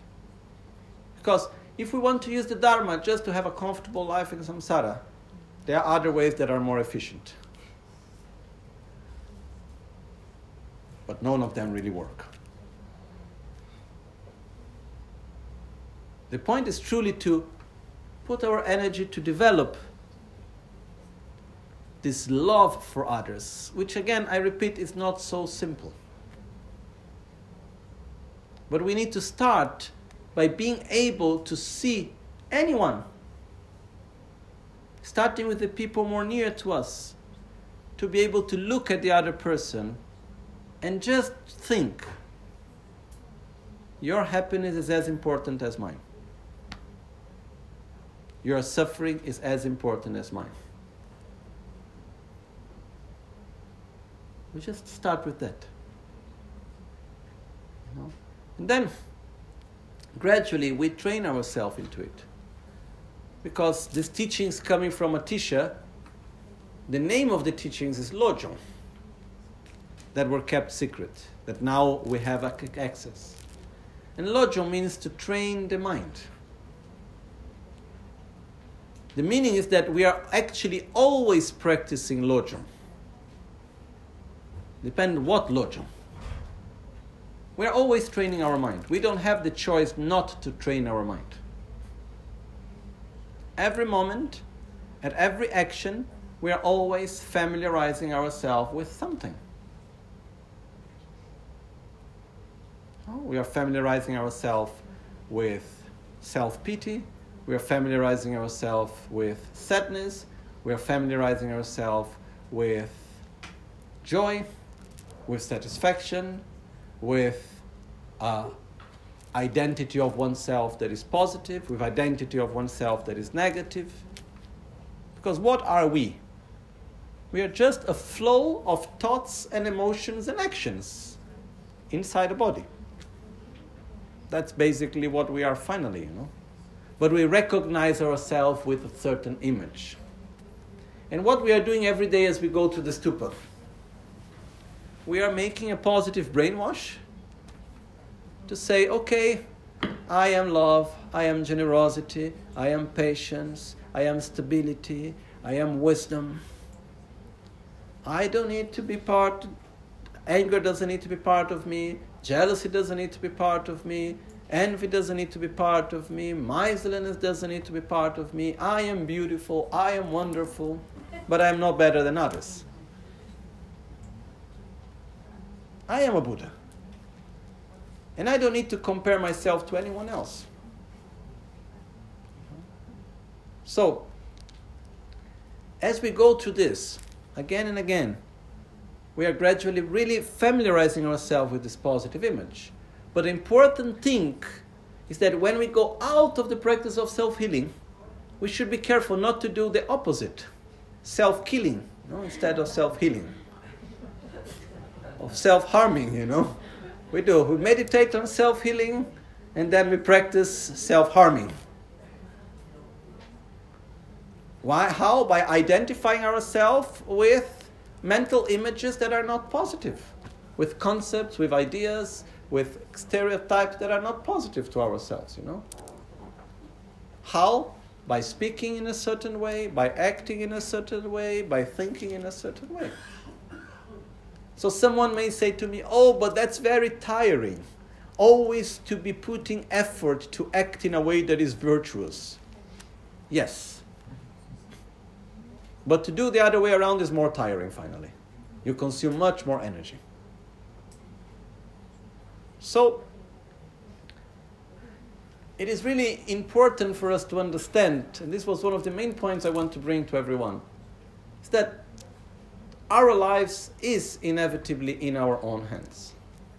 And it's not that our life is going to happen somewhere. We don't need to do special things. And we are not special. I am not. We are just ourselves. And we do the best in our abilities to be of benefit for others. That's all. And in the moment that actually we are able truly just to relax, you know, understand that I am not special and I don't need to be special. I'm just to serve. And even if I am a Buddha, there are so many other millions of Buddhas, you know what is there? And so what, you know? It's like we reach enlightenment and we think how special I am, and then all the Buddhas look and say, okay, welcome.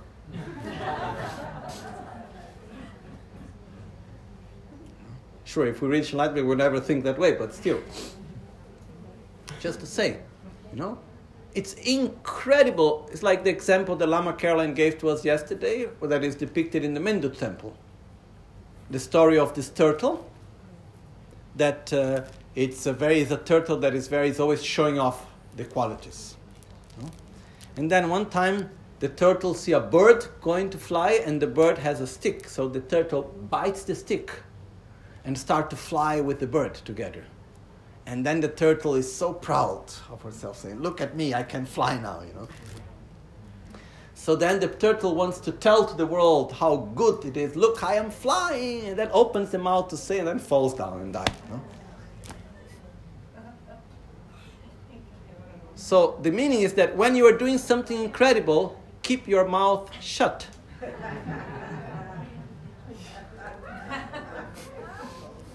Because when you open your mouth to say to others how wonderful you are, you are falling down at the very first moment. You destroy it by showing off. We destroy it by showing off.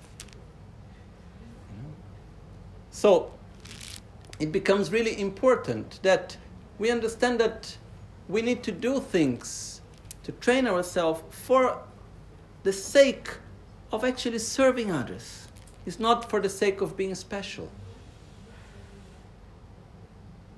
You know?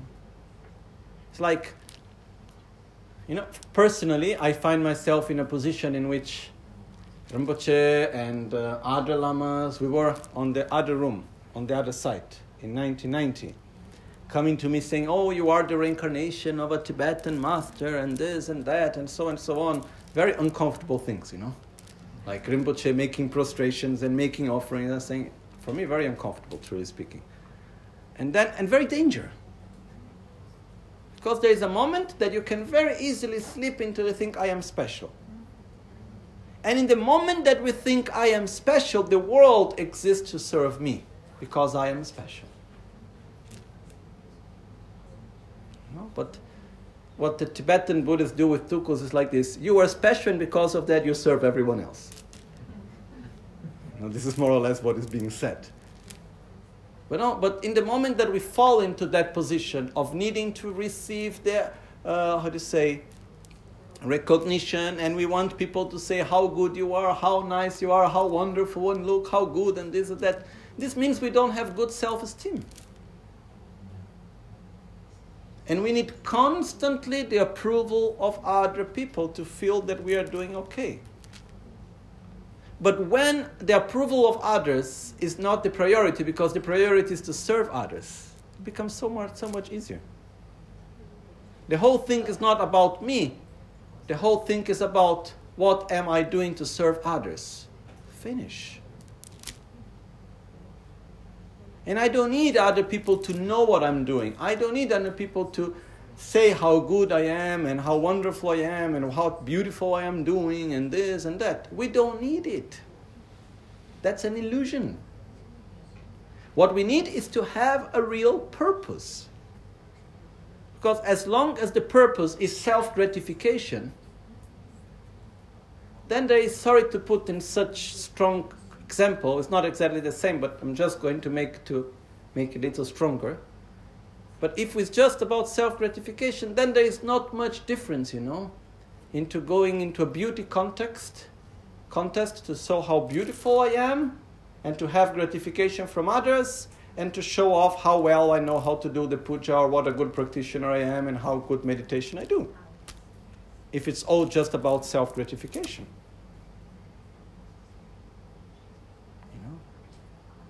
Because it doesn't matter if I, I find out self gratification through military strength, how strong I am and how much I can how harm others, look how wonderful I am.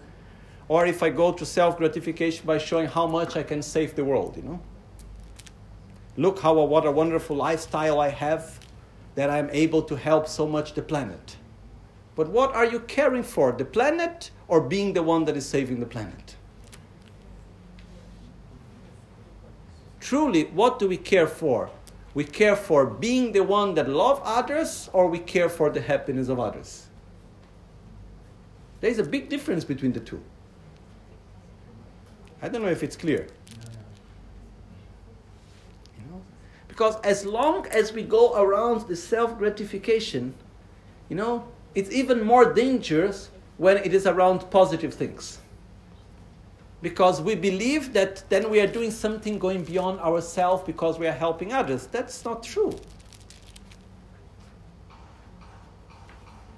It is true if we have the correct motivation, it's possible.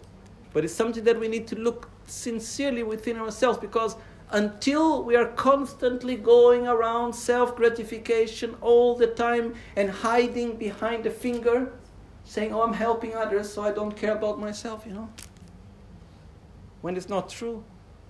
As Shantideva said, what is more important for you, your inner peace or what, or what other people think about you? And rhetorically, we answer, My inner peace. And then he asks, Then why do you feel upset when people talk badly about you? Why do you lose your inner peace when people talk bad about you? So, if what I am doing to help the world it's not out of self gratification, then why should I talk about it? Why should I show to others what I am doing? Why do I need the approval of other people as I am doing one thing or another thing?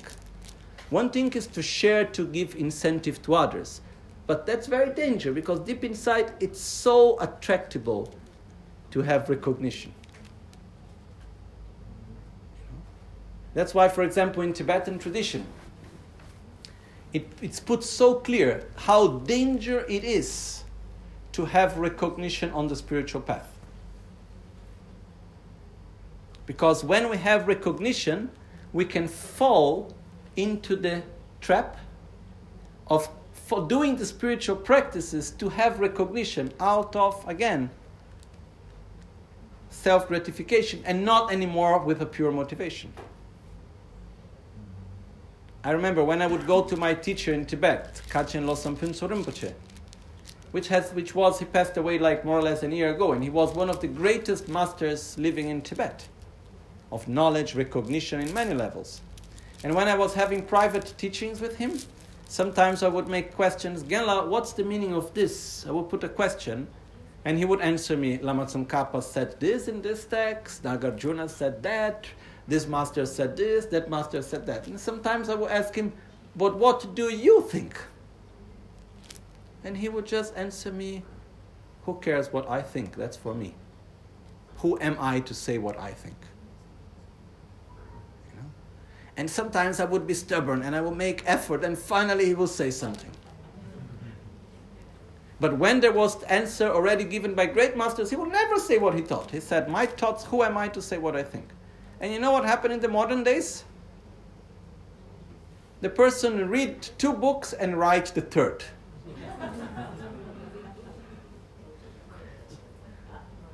And again, it becomes about everything about self gratification. Look how big scholar I am of this and that. And we have this idea that we all need to say what we think. Not really, huh? Especially when what we think is not something that is based on experience and true knowledge. So, my point is that our life is in our hands and it goes by so fast. And much sooner than later, we are going to die. You know? Yesterday, I remember that I, I brought, I have with me in my luggage the ashes of one of the friends from the Sangha that passed away this year. Roberta Passerini. And then we had Rosanna that passed away. And then we had Terezun that passed away. You know? Then Lama Lawan passed away just before. And many other people passed away. Like I was counting in this past year, people that I knew directly, around 15 people died. You know? Why did they die? Because they were born. Truly speaking, you know. It's not, an, it's not a play, I'm not playing with words. Which means there is no difference between them and us. So we don't know really how long we are going to live, you know. We have no idea. We have our friend Maria Lopez that is now in Albagnano. We also dedicate our prayers and our merits for her that is sick. And all the doctors, whenever they see her, they say, okay, maybe she have another two, three days, maybe another week, and there she is, you know, week after week, month after month, you know. And then we are looking to her and we say, oh, she will die soon, and maybe we die before. Who knows? Truly speaking, truly speaking, being young is not a protection against death. Being rich is not a protection against death. Being good hearted is not a protection against death. Being the friend of the Lama is not a protection against death. There is nothing that can truly protect us about of death.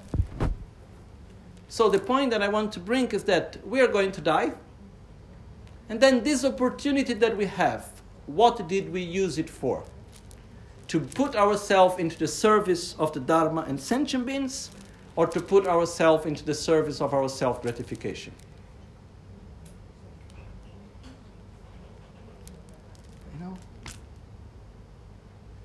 And the worst is that, you know, self gratification is a boss that is never happy.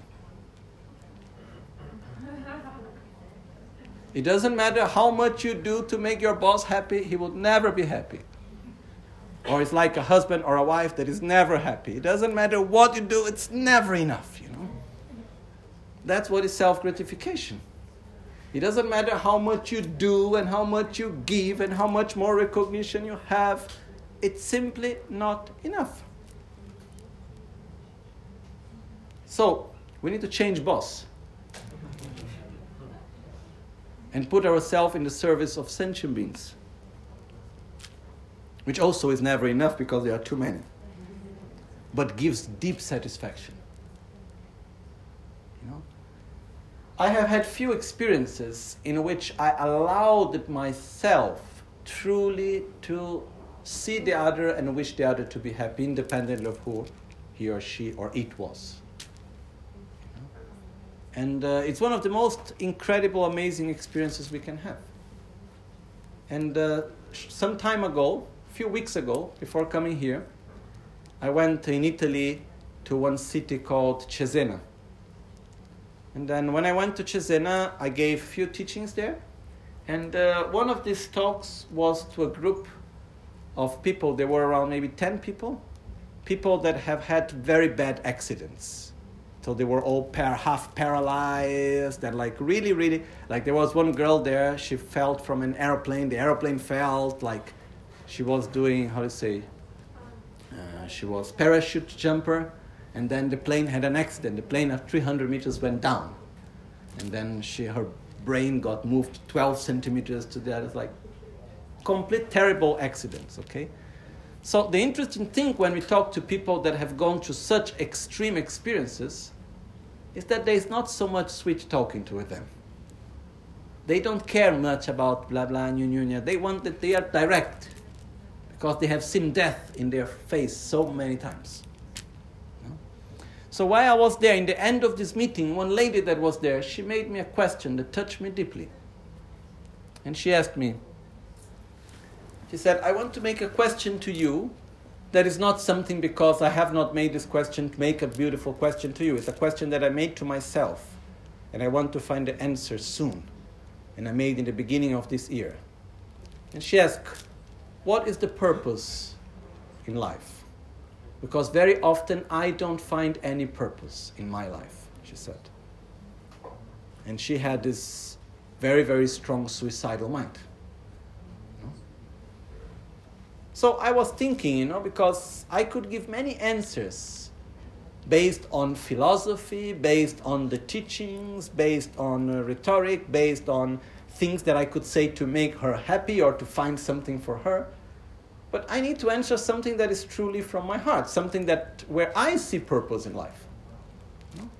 And I start thinking in front of this lady, and I was there thinking, okay, so what is the purpose in life?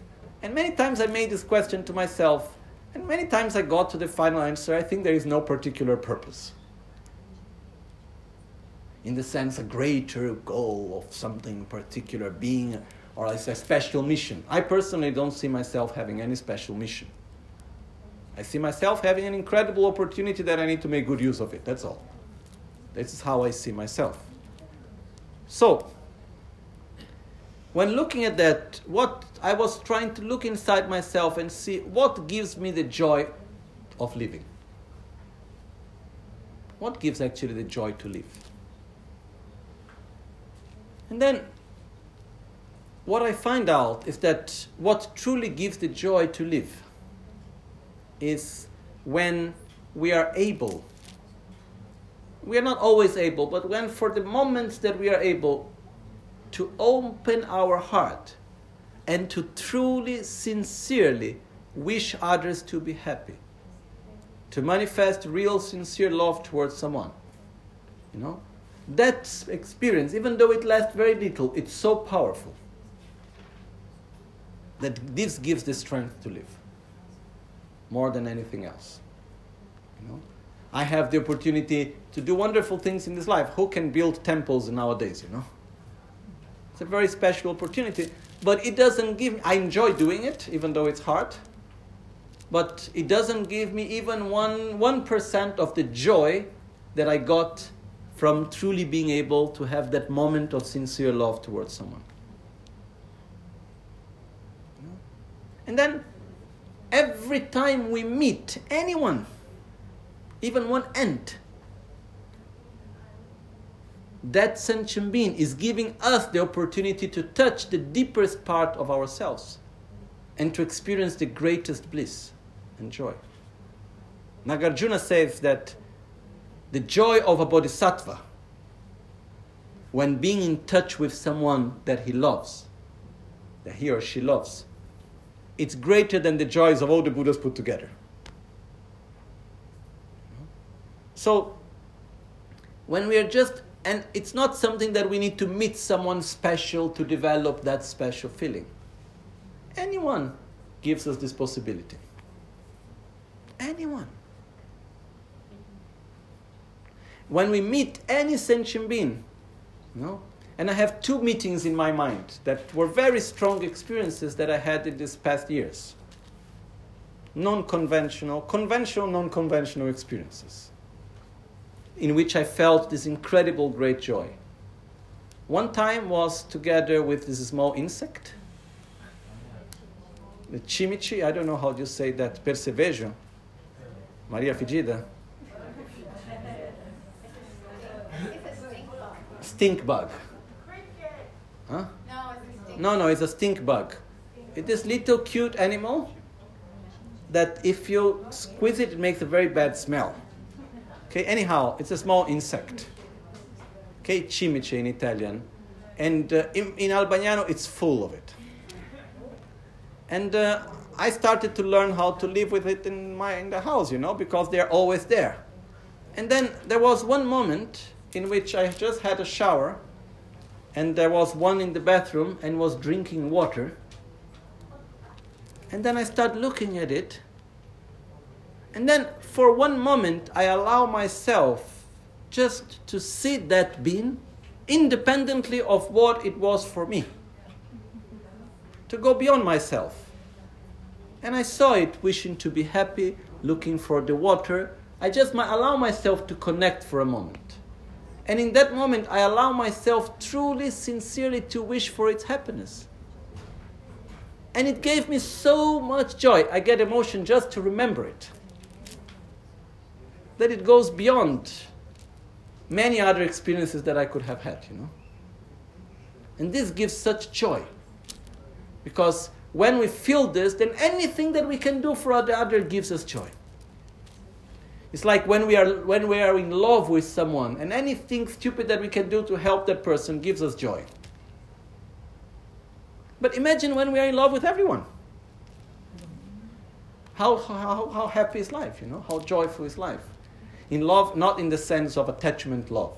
Love in the sense that we care for the other so much, all the time.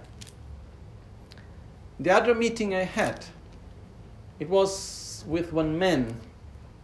I was in one place in the seaside, and then uh, I was going to this place in the middle of nature. Like it was really away of almost anywhere, okay, like far away from villages or anything.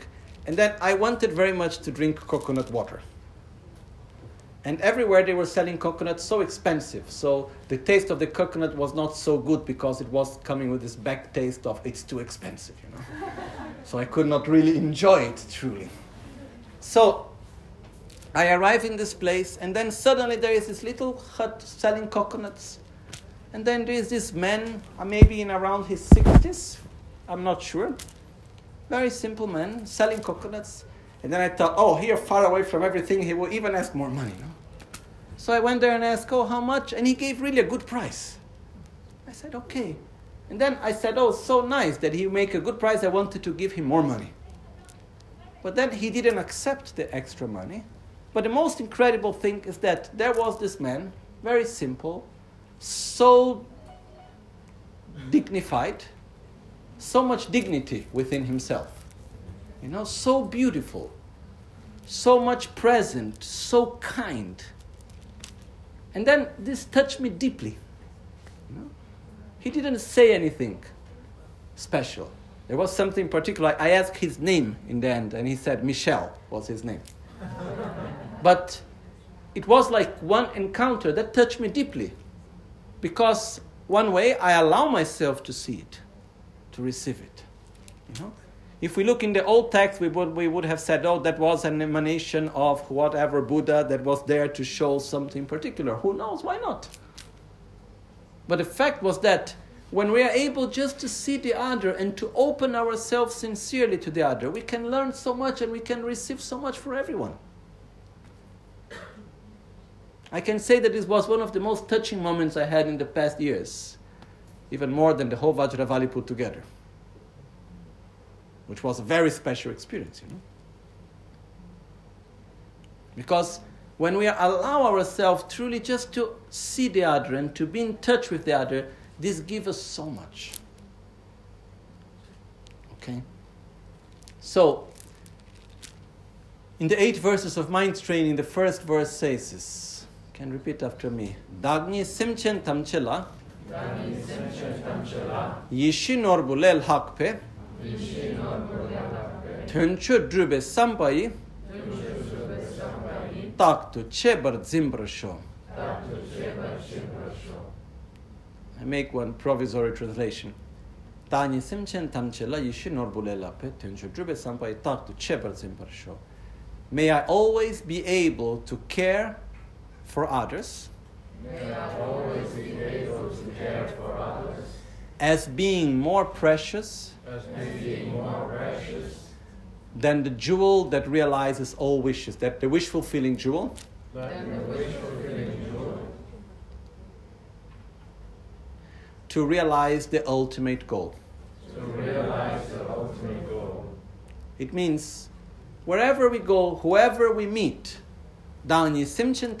from my side towards every sentient being, all sentient beings, is not a general idea of all the sentient beings. All sentient beings means the one that is serving us in the restaurant, the one that is helping us on the plane, the one that is sitting on our sides, the one that we talk every day in our life, the one that is answering the phone that we don't like to talk to call this call centers, the one that is on the other side of the call center, the one that is answering the way that we don't like to listen, the one that is having a worldview that doesn't agree with our own worldview. You know, these are sentient beings.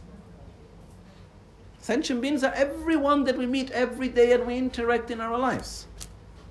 So Danye Simchen Tamchela, from my side, Danye Simchen Tamchela to all sentient beings. Uh, Simchen Tamchela. Just one precision. What are what, what's the difference between beings and sentient beings?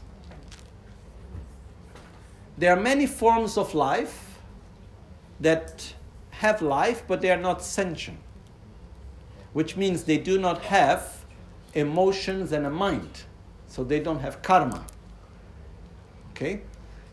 So this is one of the main distinction that is made between plants and, for example, animals or human beings. It is said that a plant is alive. And uh, it has very clear patterns of way of acting and functioning. So that's why if you do the same thing to the plant, it will react always in the same way, if it has the same conditions. That's why it's very easy to deal with plants, you know. You put water at the same time, you put the things at the same time, you get the same answer. You know? Imagine if the roses in the garden would have emotions and projections like us. oh, you came to put the roses little late and before you went to the other roses, so today I will not blossom, you know? or who knows what. So it's easier to deal with plants, to deal with stone, to deal with other things that are alive. Stones also are alive, not only plants. You know? Earth, everything around us. So these are beings, they are alive, trees, but the trees do not have this mental, emotional part in which are saying, I want this, I don't want that, this is like this, that is like that. They don't have all this conceptual, emotional part that we do have. That's the difference between beings and sentient beings. Okay? So, when we say all sentient beings means everyone that has a mind, that has this emotion. So, Danye Simchen Tamchela, from my side towards all sentient beings. Sentient beings can be born and reborn in different realms? Sure. But can a being become a sentient being or not? No. Basically, what is said is that beings, they are, they are, they can be like uh, how to say, like the bodies of sentient beings. Like for example, in trees, trees are like the houses for beings that live within it. They are sort of spirits that are born within trees, together with trees. There are other sort of microorganisms and small forms of life that live in the tree, let's say. No? So it's said that you cannot be reborn as a tree, but you can be reborn as a being that lives in the tree. This is more or less the, the difference, no? So, Geshe Langri Tangpa says, Danye Semchen Tamchela, Yishinor May I cherish each and every sentient being as being more precious than the wish fulfilling jewel. What would be a wish fulfilling jewel? If we put in the modern terms, a wish fulfilling jewel will be in a bank account with maybe, I don't know, $100 billion. An amount of money that you can basically do anything you want materially. Okay? This is a wish fulfilling jewel. But even if we have all the money of the world together, this cannot give us satisfaction. This cannot give us true happiness. This cannot give us peace. And it cannot give us certainty of a good continuation after we die. So, any sentient being that we meet is able to give to us that that even billions and billions of dollars cannot give. Anyone that we meet can give that.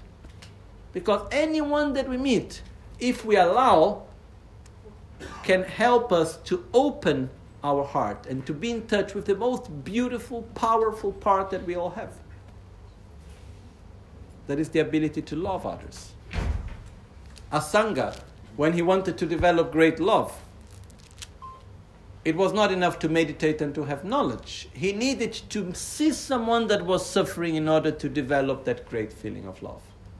That's why it's said that in our path to enlightenment, if we put in front of us, there are two fields of merits. There are two fields, not in the sense like uh, a place where all the Buddhas are, two lands, two fields where we can plant seeds to generate merits, to generate our path to enlightenment. Sentient beings and Buddhas, holy beings. Sentient beings are as important for our path as our Guru and as our all the Buddhas. But we have the tendency to give a lot of value to the Guru and not to give value to sentient beings. But on our path to enlightenment, sentient beings are as important as the Buddhas and the Guru and everyone together. So, even falling from another logic, who is our Guru serving? If our Guru has a boss, who is the boss of our Guru? Sentient beings. What is Rinpoche dedicating his life for? For the purpose of the Dharma and the purpose of sentient beings, of helping others. So if we don't, let's say we don't care truly about sentient beings, but we want to serve our Guru. How do we serve him? Not by bringing him water and being near to him, you know. Okay, that's nice to do also. But that's not the ultimate way of serving. The ultimate way of serving the Guru is serving the purpose that he serves. And what's the purpose that Rinpoche serves? To serve the Dharma and to serve sentient beings. So by serving the Dharma and serving sentient beings, we also serve the Guru and we also serve all the Buddhas. But this is not obvious. So may I be able to see each and every sentient being I meet as being more precious than a wish fulfilling jewel. Because it's through that sentient being that I can be able to grant myself the highest of all attainments. We cannot reach any real realization unless we go through the help of other sentient beings. Unless we open ourselves to love others. So we depend on others. There is even the debate in the monastery. What happened when you get the last sentient being to reach enlightenment? He cannot reach enlightenment because there are not other sentient beings left, and so on. Normally, used to say, when that moment will come, we don't need to worry. You know, something will find out a solution. Buddhas will manifest as sentient beings so that he can also reach enlightenment. But the point is that without others, we cannot reach enlightenment. We cannot not even reach enlightenment. You know, just even grow a little bit, we are not really able. So we need to go beyond our own self gratification and understand that we need to put ourselves into the service of the Dharma, into the service of sentient beings. And into the service of the Dharma doesn't mean that we need to be obsessed with our own tradition and religion. Dharma means the teachings of Buddha, the spiritual path, that is able to arrive and to touch the hearts of others and to transform their mind in a virtuous, positive way, in whatever manifestation it exists. And we put effort to do it in the best of the manifestation in which we are able to relate, relate with. Okay? So, if we truly put ourselves into the service of the sentient beings and into the service of Dharma, if we are able really, you know, just to say, okay, I want to make my life meaningful because it's gonna end soon. And this opportunity I have right now, I have no idea how long it's gonna last, and I have no idea when I can get it again. This is the truth. No? We die, then we are reborn. Who knows where? And then when can we meet again uh, someone that guides us correctly on the path to enlightenment? I don't know. Maybe soon, hopefully. Maybe not. But the point is that we must make good use of the opportunity we have right now. So please, I request deeply enjoy the life that you have, but make it meaningful. Making meaningful don't be the servant of the body and the pleasures and the stupid little selfish objectives that we have don't allow this self gratification to make our lives miserable.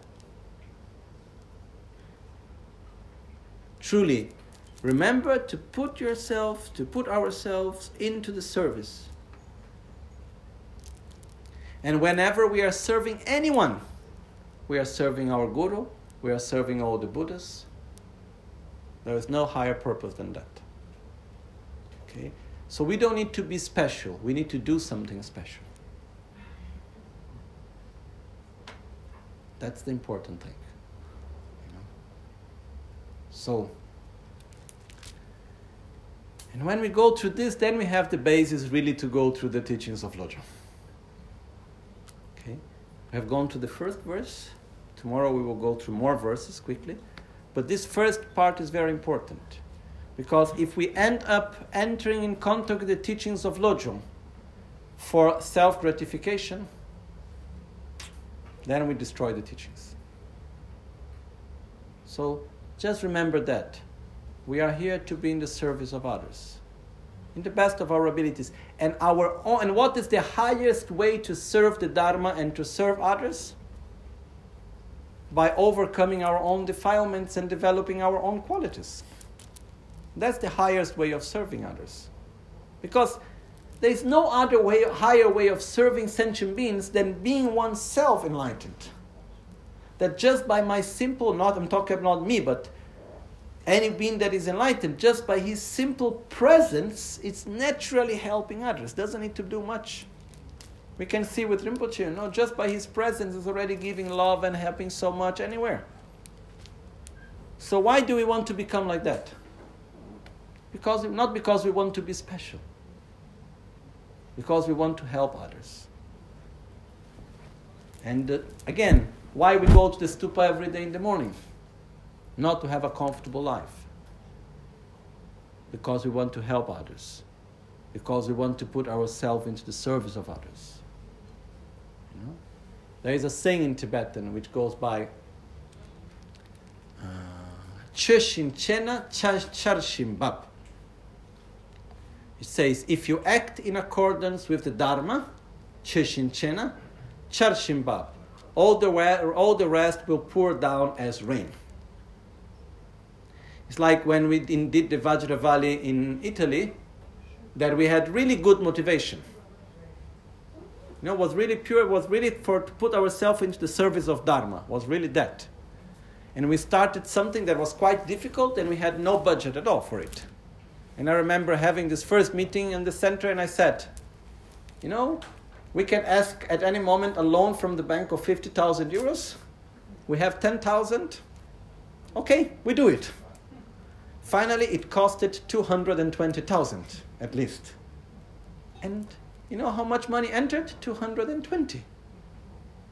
It's like it was it's it's like it says if you act in accordance to dharma all the all the other conditions will just pour down as rain things will come spontaneously if you act truly in the service of the dharma and in the service of sentient beings you don't need to worry about the rest in your life still you need to take care of your livelihood but life will flow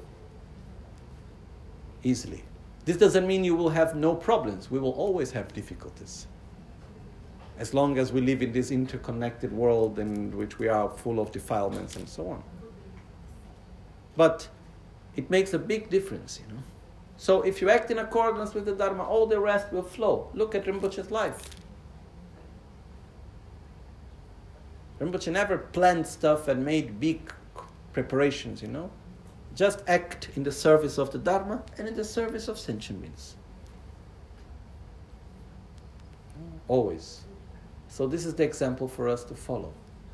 And again, I just like to conclude remembering be careful for each all of us not to fall into the traps. You say traps in English? No? Yeah. Not to fall into the trap of self gratification. No one here is special.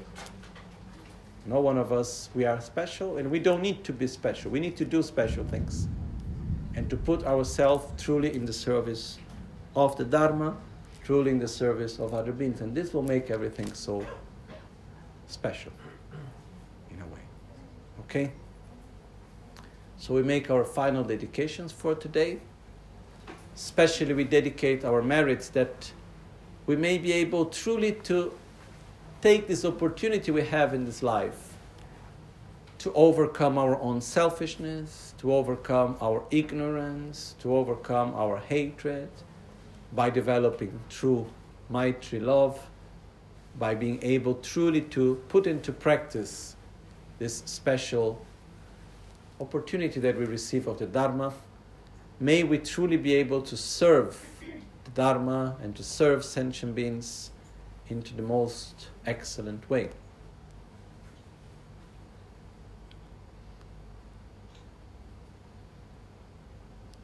Chetsola me kutse rapten chi nam karatin le chochur ge padam Lo antem perdrum es assumci, Drovem in set actum negiurci.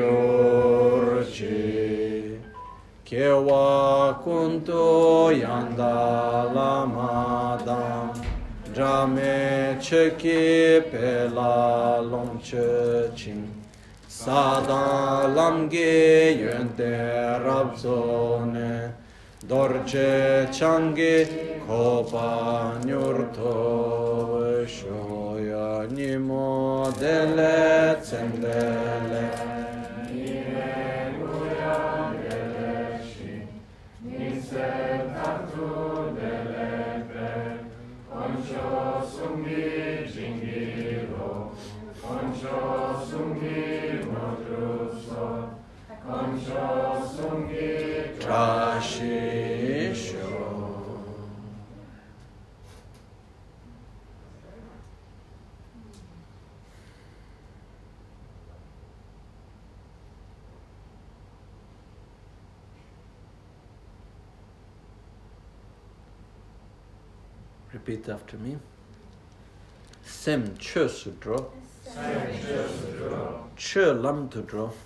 Lam la parche.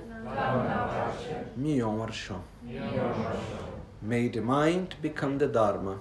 May the mind become the Dharma. May the Dharma become the path. May the path be free from interferences. Just one last thing, which is actually important. When we put ourselves in the service of others, still our self gratification mind will try to come in. And one of the ways how it comes in is having the attachment of what is the way that I need to serve others. So we don't want to serve others washing the dishes, we don't want to serve others helping in simple ways, we want to be the one special doing special things. Then again, that's self gratification coming in. So we need to put ourselves saying, I am here to serve, serve others in whatever way is possible, in whatever way conditions in the life present in front of me. And go beyond the attachment of what I want to do because I like doing. You know? And this makes the whole difference. We need to take the opportunities we have and serve in accordance to our own abilities. Maybe we can do something that may seem small, but it's very big if we do sincerely. You know? Maybe we guide the practice sometimes, or maybe we just do our practice sincerely. And we practice Dharma sincerely, being kind to each other in whatever level of society we can. But remember, in the moment that you want to put yourself into the service of others, if we want to be in the service of others in the way how I want to be, then again that self gratification coming in once again. So we always need to protect ourselves from that patterns. Sem Chö Sutra. Chö Lam Tudro. Lam La Parche. Miyong Warsho. May the mind become the Dharma. May the Dharma become the path. May the path be free from interferences.